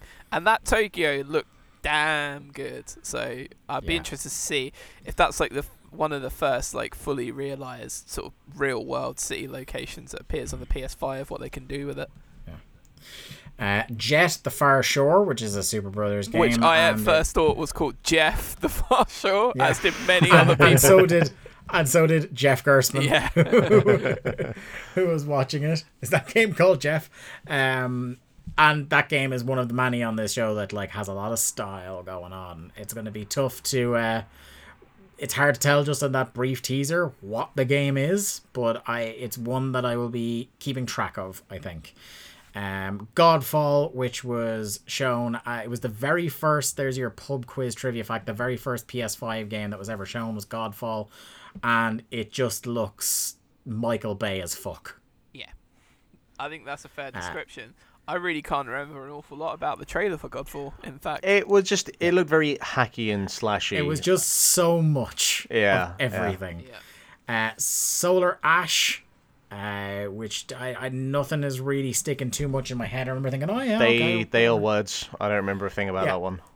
Uh, but all this is quite frankly preamble because uh, there were a pair of pants thrown into low Earth orbit at the next game, and that was IO Interactive announcing Hitman 3 starting off in Dubai. yes, I'm so good. I, I, I, I mean, I, you, if you've been around me when I saw that IOI logo and then I saw like the side silhouette of Agent 47, I started bouncing. I was actually bouncing up and down like a small child. Um, yeah. I, I, I was already so excited by that, and then somebody pointing out that maybe Dubai is where Sheikh Zanzibar lives. yes, because the sheikh because the sheikh was in Hitman 2 as well. He was at the uh, Yeah. he was at the racetrack in Miami, and you could like break into his like own little personal team thing and and, and be Yeah. him again. So yeah. Oh, and I really hope we see the return of Helmut Kruger. Uh, Oh. as well, another. well, if they're going to close off the trilogy, he needs to be there. They had the fucking. Oh man, it looks like they had a level set at the top of the Burj Khalifa. Oh, I'm, that is Yeah. so cool, man. Like you have to be able to murder someone by like chucking them off the side of the Burj Khalifa. And as seems to be Hitman tradition at this point, that game is out in January. Yes, guys. I mean, it's a wrap for Game of the Year 2021. I'm already calling it. it's a wrap. It's done. It's finished. Straight in. Uh, a new Astrobot game, which I love Astrobot. So Yep. I'm just I'm- hyped that this isn't in VR and this is just something Yeah. that I can get my hands on. I well, so I at played least, it. At, at least Mark doesn't seem to be. No, no, Let's no. not rule it out. I played it around yours, Dave, and uh, they had the same gimmick here, but when the little Astrobot comes out of the controller for the first time, Yeah. I was just like immediately in love. I was like, this is so cool. Yeah. And it's a great little. It's so charming. It's a great little wacky action adventure platformy kind of fun time game. So yeah, this could be a nice gentle one to uh, to cleanse the palate of some more serious stuff. I think. Uh, Little Devil Inside, which is another game that has a lot of style, but we're gonna have to kind of wait and see uh, what that game turns out to be. Uh, but another one that kind of piqued a little bit of interest in terms of its look. Uh, then we got NBA 2K21, and as the podcast sports correspondent, uh, on a scale of one to ten, Jack, how wet was this man? I was gonna say this is uh this is sweat. This is extreme. It looked like NBA K- NBA 2K21, the sweat files, because yeah, Yeah. it was just like advertising how sweaty they can make a man. I, I don't really know why, um, but NBA games like in the last few years always kind of look pretty cool. So I mean, we've moved past the hair physics now, uh, but this was like sweats with a, ca- a capital wet. Uh, I, I've never seen anything like this. Yeah, I think it was it was Anthony Davis of the the Pelicans. They had um, announce it and then show him, and it was just like it is a weird way to show off an NBA game because it was like a dimly lit arena. Um, or like a dimly lit gym, and you saw like a half court of Anthony Davis just running towards the hoop, and then yeah, all the, the little light that was on him was just glinting with all of the moisture all over his body. So, yeah, that very odd way to say, but like we know we're gonna get like sports games that come out once a year still coming out. So I don't know if they even really need to fill a slot with this shit. To be fair, Next up, we have the next game from the creators of Octodad Bugsnax, which is the weirdest game of the night, but I am on board. Uh, a world full of creatures that are halfway between insects and snacks. Uh, we saw burgers, we saw strawberries, and as this uh, GameSpot article points out, a game with a narration from what seems like a Steve Irwin style wildlife expert. Um, if it's anything like Octodad, it will be hysterically funny and off the wall weird, so I'm on board. yeah. I mean, every time they were eating these things, but you uh, initially you saw that cute little strawberry run away and and it got eaten, and I felt really bad for it. But then it became like a part of the the, the, the person that ate it, and it's like not only are they food, they're also parasitic food and do you fully turn into like have you got to like eat a recipe and turn into a dish or something I, I I don't know how this is going to work That would It, it gave me a very strong uh, rare vibe Yeah. to it as well. Yeah, Um, yeah. But yeah, it looks very sure. weird, very original. Um, elements. uh, There was one moment where there was like a Pikmin mechanic going on. It, just seems like there's a lot of things going on with this one. Next up, we had uh, the reboot, the the remake of Demon's Souls, uh, which like looks incredible visually. Didn't see any gameplay. Um, the the the video looks great, but uh, you know. Uh, Never gonna I don't think play that's gonna be. Yeah, I don't think that's gonna be game for any one of the three of us. Especially considering, from what I remember, everybody saying about Demon Souls, it's like a much harder to physically control Dark Souls. Yeah, it looked very Mordor. Everything that I saw, Like, Yeah. very like Eye of Sauron and like fiery demons burning and shit. So yeah, I think it disappointed a few people. Like there were some people who thought it was like um, God of War two at first. Yes. There were some people who seemed to think it was uh, the the next Elder Scrolls. Um, they're not gonna drop that in a PS5. console. no, no, that's that's going to be out on its own. Uh, and they were a bit disappointed, but uh, yeah, look for the the Soulsborne community, that's a big one. Uh, it's been rumored for some time, uh, so fair play. Um, Deathloop, which is the maybe the coolest of these, we're running out of names, names, and also probably the most stylish game on show. Uh, and I'm not sure like exactly how this game is gonna play by the time it comes out, but I- I've certainly had it on my this could be one I will play list for quite a while. What did you guys think of? Yeah, I mean, I, I like Arkane Studios. I like Dishonored. Um, it has elements of that. It has elements like visually. There's some Bioshock stuff going on in there as well. Which is very like because because Prey is extraordinarily Bioshocky. Yeah, yeah, uh, and then the whole thing just has this this Tarantino style package to it in its visual presentation. It looks cool as fuck. Uh, it, this is something I am definitely definitely gonna w- want to get my hands on. And yeah, I mean, Deathloop. It kind of says it there that there's obviously there, there must be some sort of mechanic to it that is going to use some sort of time manipulation maybe but this this looks stylish and, and cool and was for me like the the trailer of, of the the evening Hopefully, it's like a low key TimeSplitters reboot. hell yeah damn straight. People don't talk about TimeSplitters anymore, Mark. What the fuck? we did once Yeah, damn straight.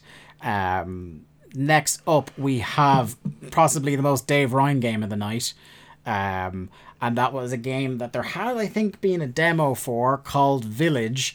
And much like Kitchen was the the uh, the VR demo that ended up being uh, Resident Evil 7, Village appears to be Resident Evil 8. Uh, and it it seems like it, it's very Resident Evil 4 vibes about it. Um, and it looks great. There's werewolves, there seems to be witches. It looks spooky as hell. Uh, I know the first person of it all, which seems to be where these new uh, numbered games are going, because Final Fantasy 7, or not Final Fantasy 7, Resident Evil 7 was first person. I like it. Uh, I, I think first person works great if you do it right with horror games because when it's in the first person, it takes away that additional barrier of things spooking you because it's stuff is right up in your face when it's in first person. So I kind of like it for the the spook fests, uh, and I think this game looks fucking cool. It kind of looks almost Yeah. like a Victorian horror movie to me. yeah. I, I just- fuck, I'm digging this shit. I just I Chris has gotten so big and so wedged that I didn't rec- realize it was Chris.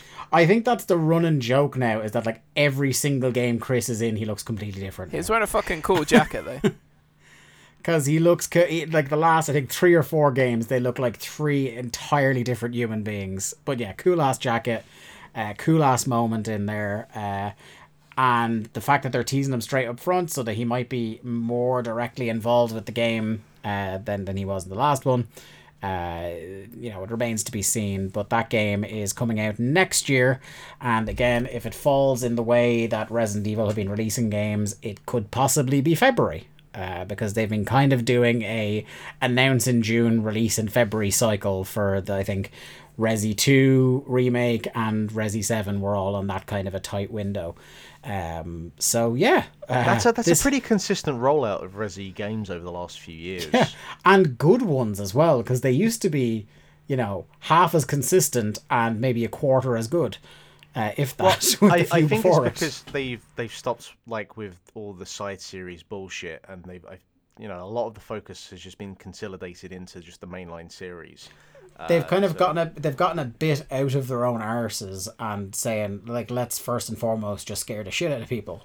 And like that seems to be what they're good at. Because I mean, it's just that that series is so bogged down with spin-offs and side series uh, games that, like, I, I I do think there's just been somewhere along the way they're just like, you know, we just need to get our shit together and just do one game at a time and just stick to the mainline series. But yeah, like uh, it, it very much got the the Resident Evil 4 vibes from it. It looks very cool. Uh, yeah, this is. this is hopefully we get a good one here and then they'll fuck it up with nine or maybe ten i can't remember how it goes with the cycle so i think last time you got two really good ones nemesis was mm, nemesis was nemesis uh, four was amazing, and then it went in the toilet. Yeah, and then there was so like we might get all the way to zero- ten before it goes. remember you in had, the, code, in you had code veronica as well which was Veronica. Oh, Code Veronica, yeah. Code Veronica, which the greatest thing about that was that it had the demo for Devil May Cry on it. um, if you got it on PlayStation 2, that was like, we know this game maybe isn't what you want, but maybe you want the other game that's on this. that's what we call Um, the zone of enders metal gear solid 2 trick Then then we have again another we're running out of titles game, Pragmata. Uh, and I love the opening line of the description from GameSpot. A post-apocalyptic game set in a world where cats are now holograms. That's pretty much all I need. I'm in. Yeah, it looked it looked a bit Kojima-y, a bit Square Enix-y. Like, uh, you know what I Yeah. mean? It, it has like the Square Enix I think we, I, I think us in our little chat were all stone convinced this was Kojima, Kojima. Yeah, at first I was, and then I, I and then I thought, and it turns out it's Capcom. yeah, I was shocked that it was Capcom. It did not feel like a Capcom game. Um, yeah, it was so like Kojima cover band, uh, as it turns out, because even the guy who shows up at the start looks exactly like Ludens. Yeah. Uh, the mascot for Kojima Productions. Like we were just like, oh yeah, Kojima. Like there was no question in it. And then as you get towards the end, it's like I don't think this is. And then you start thinking, no, no, it has to be. It's too close to Kojima stuff. Um, but yeah, it's I'm not sure what that game is. Uh, really not uh, as it would be if it was a Kojima trailer. I have no idea what's going on, but I'm along for the ride. Maybe Kojima like got a job at Capcom, but under an alias in a disguise, and he's been working on this game for a few years now. Because that seems like a very Kojima thing to do. Uh, next up, we had, I think, the one that a lot of people would have put money on being announced, and that was the sequel to Horizon Zero Dawn, which answers the long wondered question about how do you give a sequel title to something that was called Horizon Zero Dawn. You can't go Horizon Zero Dawn 2, nor can you go Horizon 1 Dawn. Um, so they've they've excised that, but they've still decided to go without the, the colon. Uh, so it's Horizon Forbidden West. They should have called it Two And- Horizon Zero Dawn, and we all know it. Cowards. yeah, like they should have said Gears of 4. Absolutely uh, back in the day. Goddamn cowards. But uh, yeah, look, it's more Horizon. Um, that game looked pretty as fuck. Uh, I think we talked about it as well. The main mortal sin Horizon Zero Dawn committed was that it came out in the same two week window as Breath of the Wild. Uh, otherwise, I think it would be much more fondly remembered by a lot of people. Uh, but it is a really good game, uh, really difficult as well. Uh, so I'm I am absolutely down for more Horizon. What about you guys? yeah, it comes out in the same week as Breath of the Wild too, so just to put that on your horizon. you you, As it you were. gotta think Guerrilla are looking at it like because Breath of the Wild two was obviously announced and they're like, you fuckers better Don't not. do it again to us, please. Yeah, Yeah, I, I never played Horizon. Um, if it does come to PC at some point, maybe I'll pick it up there. But I, I yeah, I I'd just get never it for like got a around to it. fistful of pocket lint on PS4 at this point. Yeah, or I could just play Breath Yeah. of the Wild again. Mm, Yeah, I mean it's hard to say and it's better and, than Breath and of you the know, Wild. and you know what? You should play Breath of the Wild. Yeah, Everybody I should. can't really, I can't really say that you should play over Breath of the Wild again. And last but not least, lads, uh, the point I think that was the biggest talking point, biggest memeing point, biggest source of controversy the whole night the actual PS5 reveal. Now, before we get into the design of the box, uh, it's worth noticing there are two different SKUs of the PS5 from launch, and that is the PS5 Vanilla and the PS5 Digital. And the digital edition comes with no disc drive, which is, I think, we'd all been wondering when a console was going to launch with a no disc drive version. We have our answer now.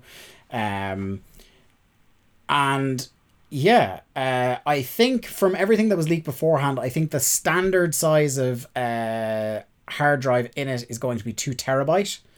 Uh, which it'd really want to be at least that if you're going to sell an all digital version. Uh, but look, let's Can talk I- about the the elephant in the room, the large white The thing, thing the the thing room. about, but before- before you move on, the thing about a two terabyte solid state drive is, if you were gonna buy one of those just for your PC, it's like a couple hundred quid. So like that Yeah. hard drive to me is gonna make this thing expensive. I, I unless they found a Yeah. way to manufacture it like en masse for very cheap. Well, we don't know And because per- they never fucking announced the launch uh, Yeah. price yet or a date. or a date. Yeah. Well, I mean, we, we Yeah. still imagine it's going to be the end of this year. Yeah, it's holiday 2020. Yeah, so Um, fuck but it. whatever. as I was saying, kind of like last generation, I have a feeling Sony want to wait and Yep. see if Microsoft will announce first, and Those whatever Microsoft do, chicken. whatever Microsoft do, they're going to try and go two weeks early and fifty quid less if they can make it happen business wise. A lot of leaks uh, this week said they were going to announce it as starting at six hundred pounds sterling. Uh, we don't know if that's legit or not. The well, the the the idea of the announcement happening this week we know was horseshit, but whether that six hundred pound price, part of me thinks six hundred won't be the number, um, and that's because they're. It's kind of like the way do you know uh, McDonald's will never do Supersize again because of the documentary Supersize Me, and how much uh, bad publicity that brought them. I don't think Sony will announce a console for 600 flat just because that's what they did with the PS3 and they were a laughing stock for about five years um, for doing that. As Brian Altano from IGN once said, they may as well have announced the console cost a million dollars for the reaction they got in the room when they dropped that fucker. Um, but look, let's just talk about the the design. That's the that's the big thing everybody is talking about.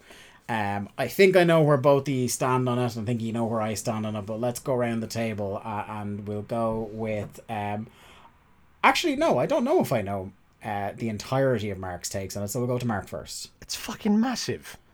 Yeah. Right? It's it's fucking like obnoxiously massive.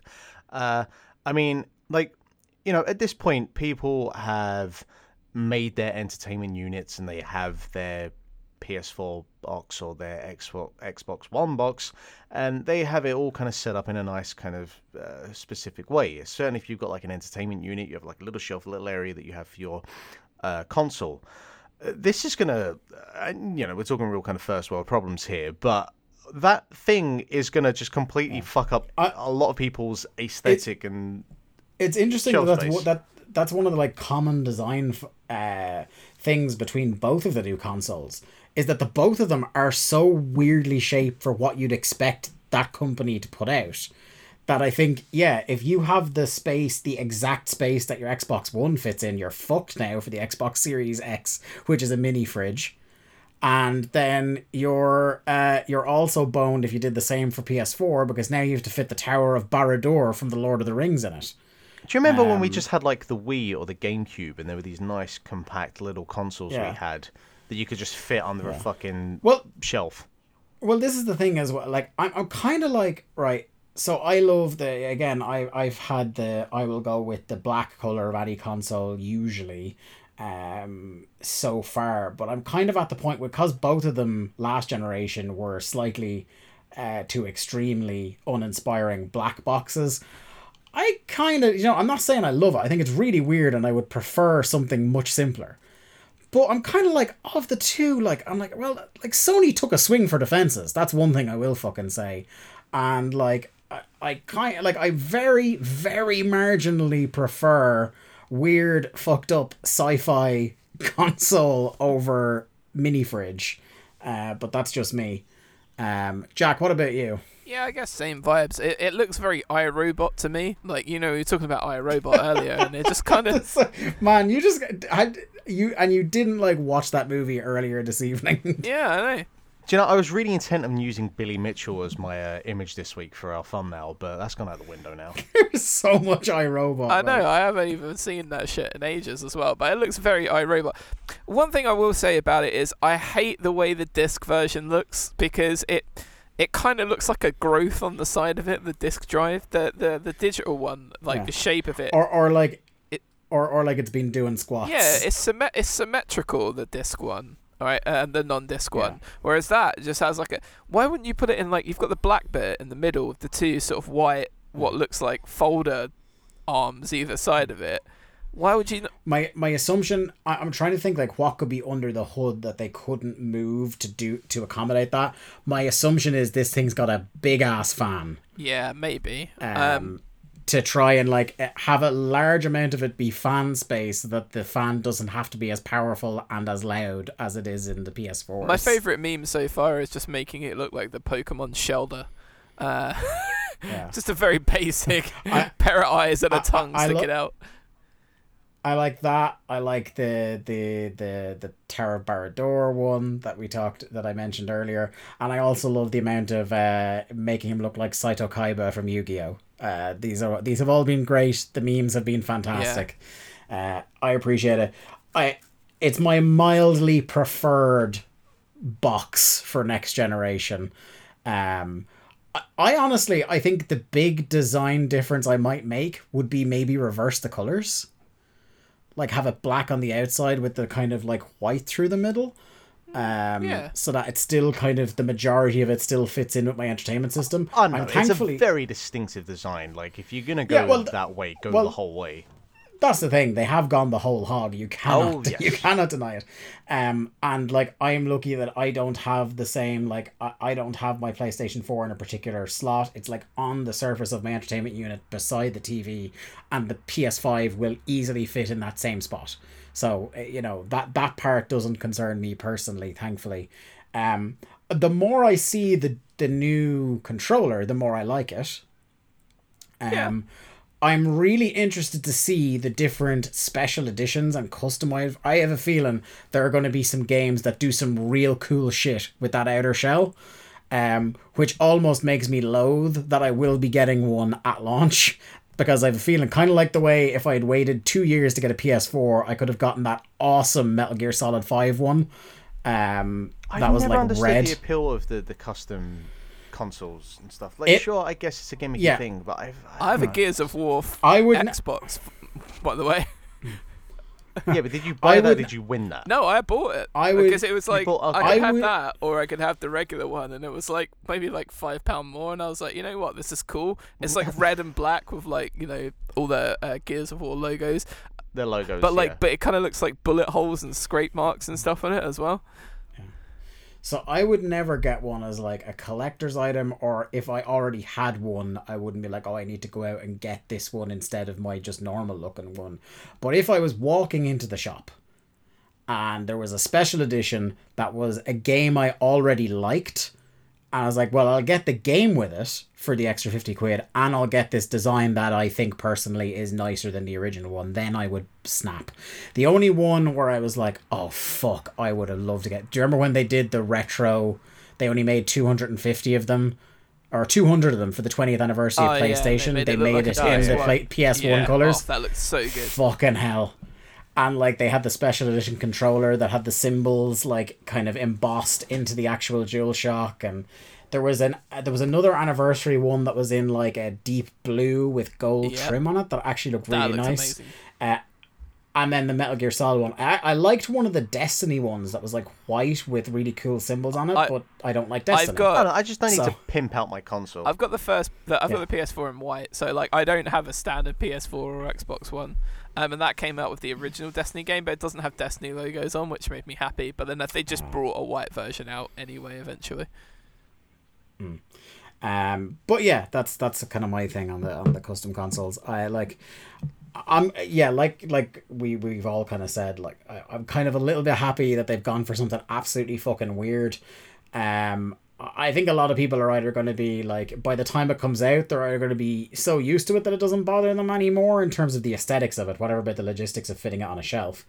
Um, but yeah, I'm really excited to see what people can. I I- I think there'll be some really cool versions of that thing that come out uh, eventually as well. Uh, and I will be getting the. I assume all three of us are probably still getting the version with the disc drive in it. Yeah, probably. Oh, yeah. yeah. Definitely. Yeah, I don't want to necessarily give away that that that uh, function yet. Even if I don't buy too many physical games anymore, uh, I- I'll be basically buying myself a 4K Blu-ray player. You know what I mean? like even if I use it for nothing else, I will have a 4K Blu-ray player in my house. Yeah, and that was the appeal of Um, the PS2 initially as well. Yeah, and and the and the PS3 for Yeah, the for the Blu Blu- for yeah, the for the first gen first- Blu-rays. Well, it's like yeah. I, I have Bluetooth headphones, but I will always want to have a phone with uh, a headphone jack just in case. Yeah. You know.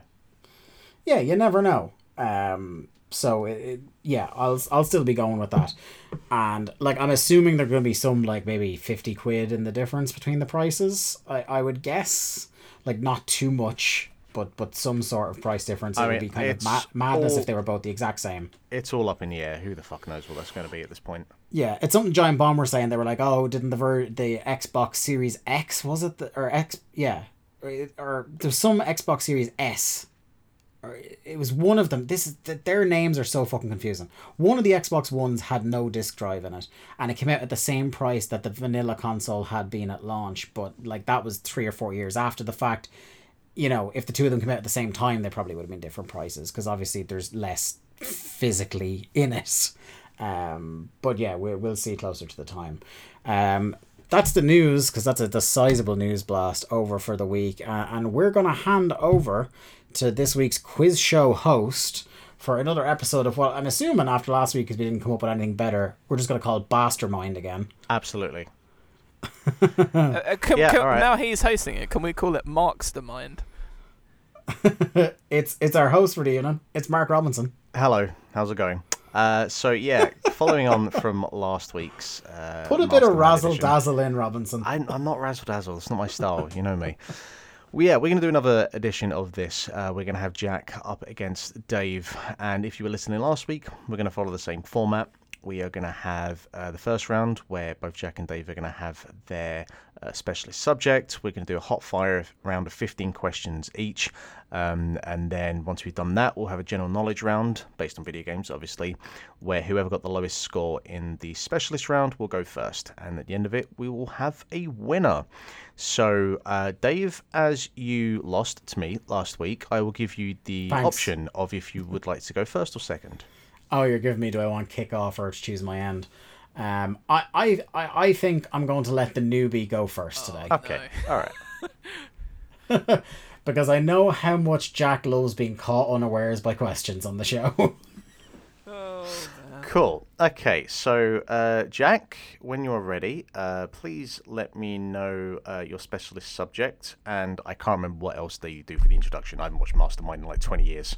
Who you are? Yes, And you're a I am Jack subject. Layzell of uh, of Hertfordshire, UK, and I would say that I am a transponder for a company, uh, and my specialist subject is surprise of all surprises, Final Fantasy the Eighth. All right, so when. Divorced, beheaded, died. Divorced, beheaded, survived. Yeah, and it works because there's six main characters, so you can attach to whatever you wanted. So you will have three minutes, and the time will start when I reach the end of my first question. Oh question. God, I'm shitting if myself. If you pass, we can we can come back to this Okay. afterwards. Uh, and if you give me the wrong answer, then that is the wrong answer, Yeah. and uh, that's it. Yeah. Alright. Okay, so let's begin.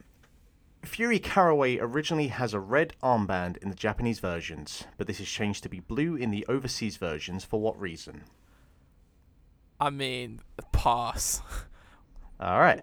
Which character appears in the middle of the North American box art? Oh, I mean, just pass again. All right. Which Chinese singer performs Eyes on Me? Uh, that's Faye Wong. Yep. What is the name of the small tribe with yellow skin and Shumi, arms? the Shumi tribe. Yep. Uh, which month was Final Fantasy VIII released in? Uh, in where North America or Europe or Uh, it's all was released at the same time. uh, I mean it it wasn't because it was like Feb, um, for You got February. Japan. That's correct. Yeah. there you go. Okay. Okay. What is the name of Squall's final limit break? Uh, it is the Lionheart as well because it's named after its weapon. Yeah. Yep. Who is the leader of the Forest Owls? Ah, um, it's Reno- Rinoa, Watts, and Zone are the three forest owls, and they kind of share the responsibility.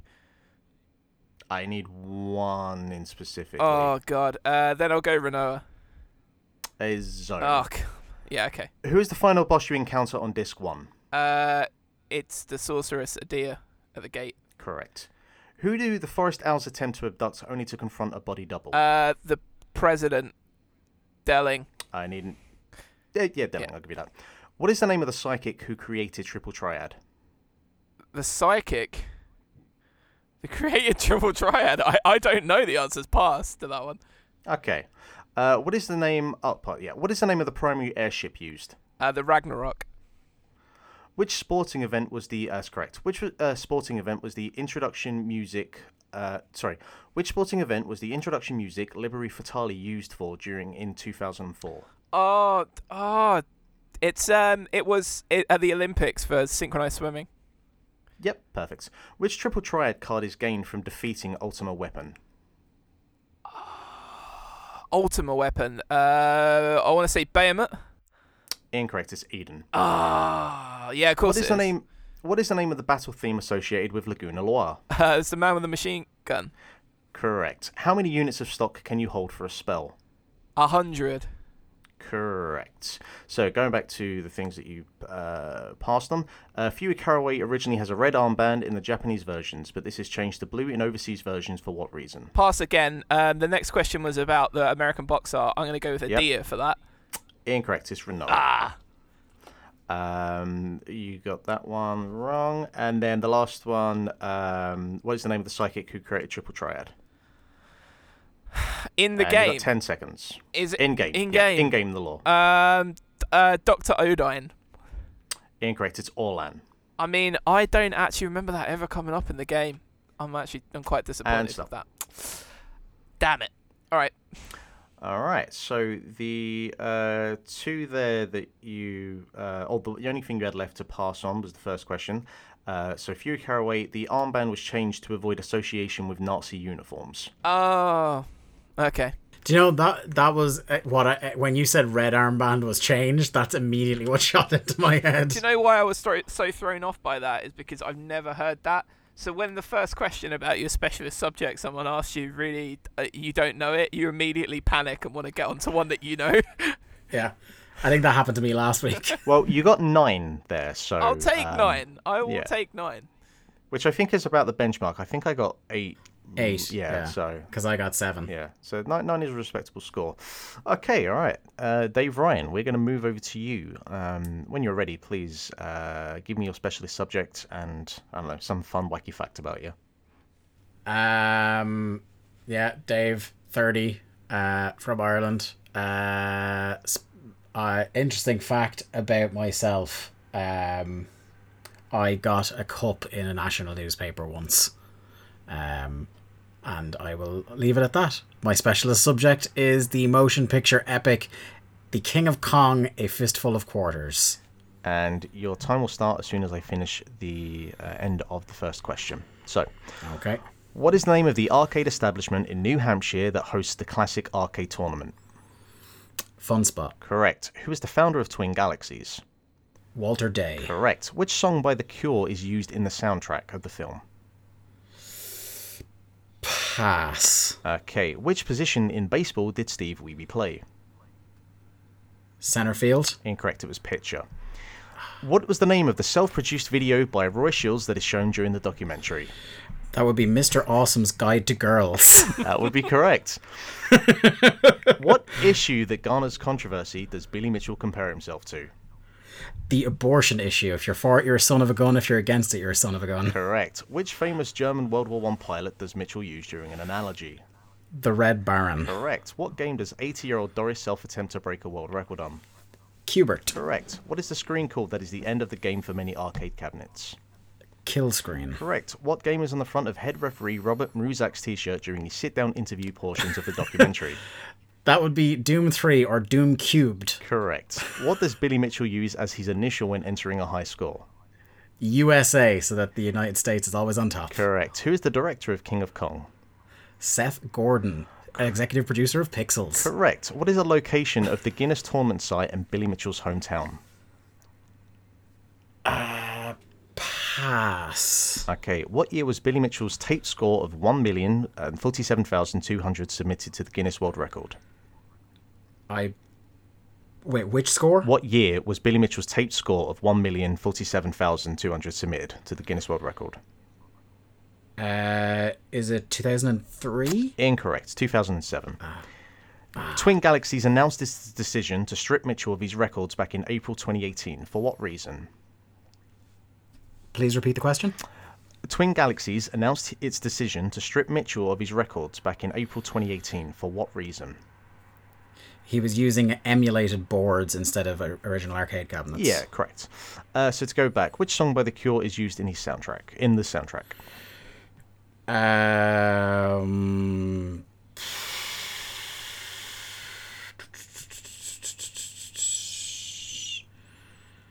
Um. No, I haven't got it. Okay. Uh, do you, do you want to pass or just no? No. Okay, just it's uh, pictures of you.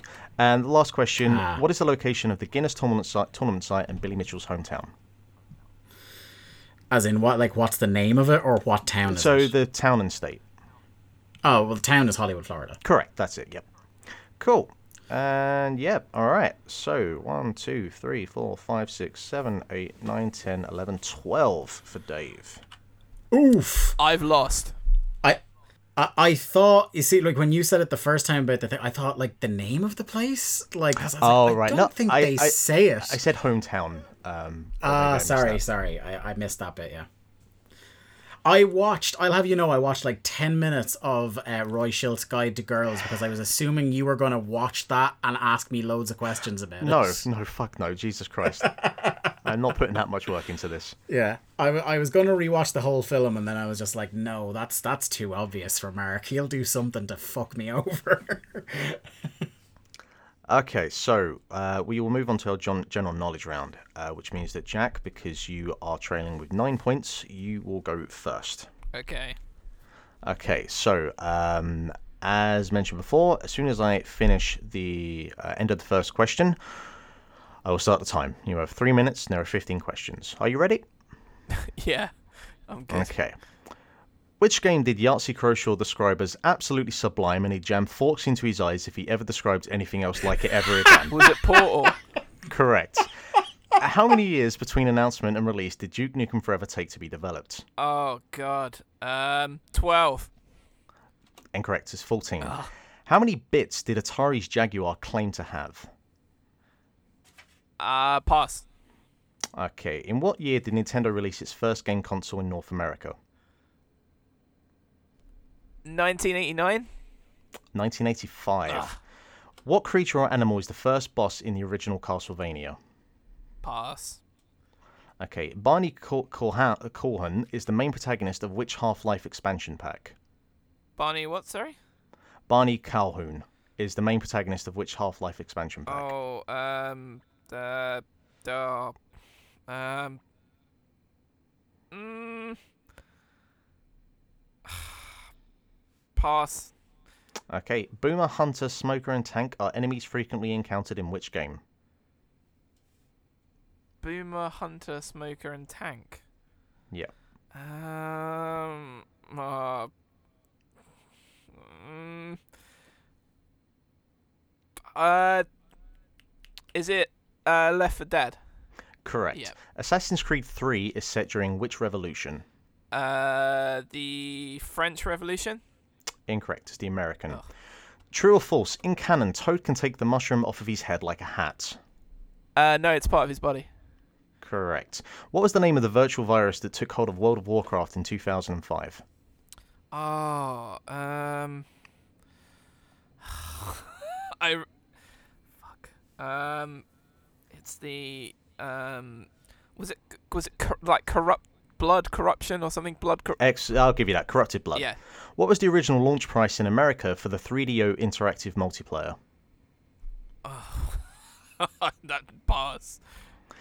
Nintendo began as a company selling which products? Um, like trading cards, cards. Correct. What is Sonic the Hedgehog's middle name?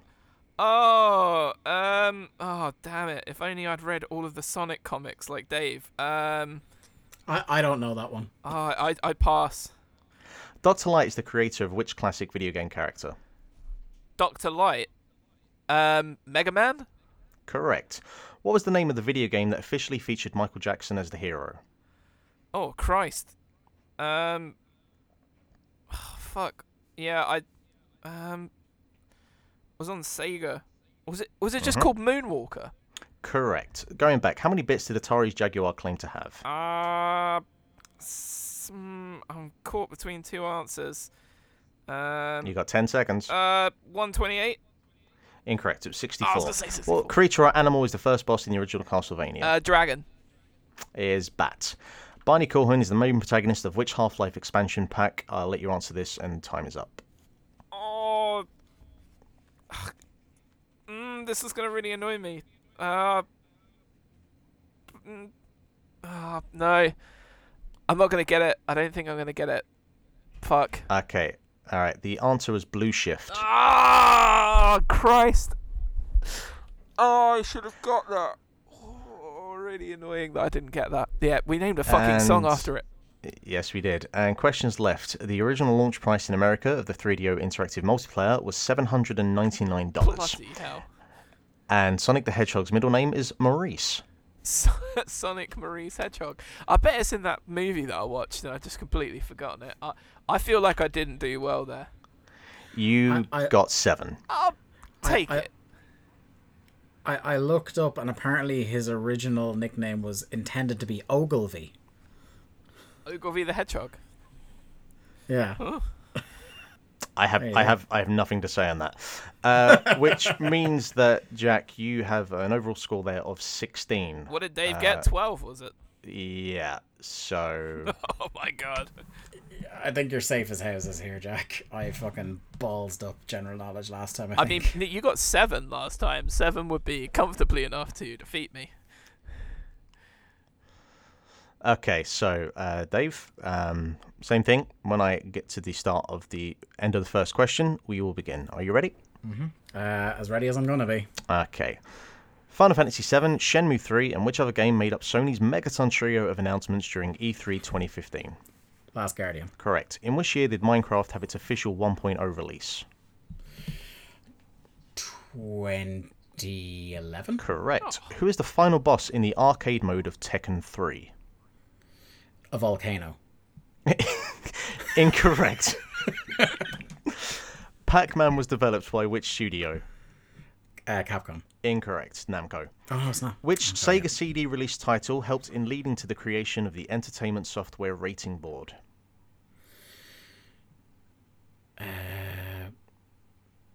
Pass. During the promotional work for which video game did John Romero declare he was about to make us his bitch? Repeat the question. During the promotional work for which video game did John Romero declare he was about to make us his bitch? Doom 2. Incorrect, it was Daikatana. In which US state did Atari bury 700,000 cartridges mostly made up of ET? Uh, Nevada. Incorrect, it was New Mexico. The PlayStation prototype was designed by Sony in collaboration with which company? Nintendo. Cor- uh, yes, correct. The antagonist of Super Mario Bros. 2 is Bowser. Is is there a question there? Uh, true or false? Sorry, the antagonist of Super Mario Bros. 2 is Bowser. Uh, incorrect. Correct. Which classic video game did Tony Stark catch a member of S.H.I.E.L.D. playing in the first Avengers movie? Uh, Galaga. Correct. What is the cult in Far Cry 5 called? Uh, pass. What 1997 video game is the best selling for the original PlayStation? Metal Gear Solid. Gran Turismo. Name the USB webcam that works with the PS3.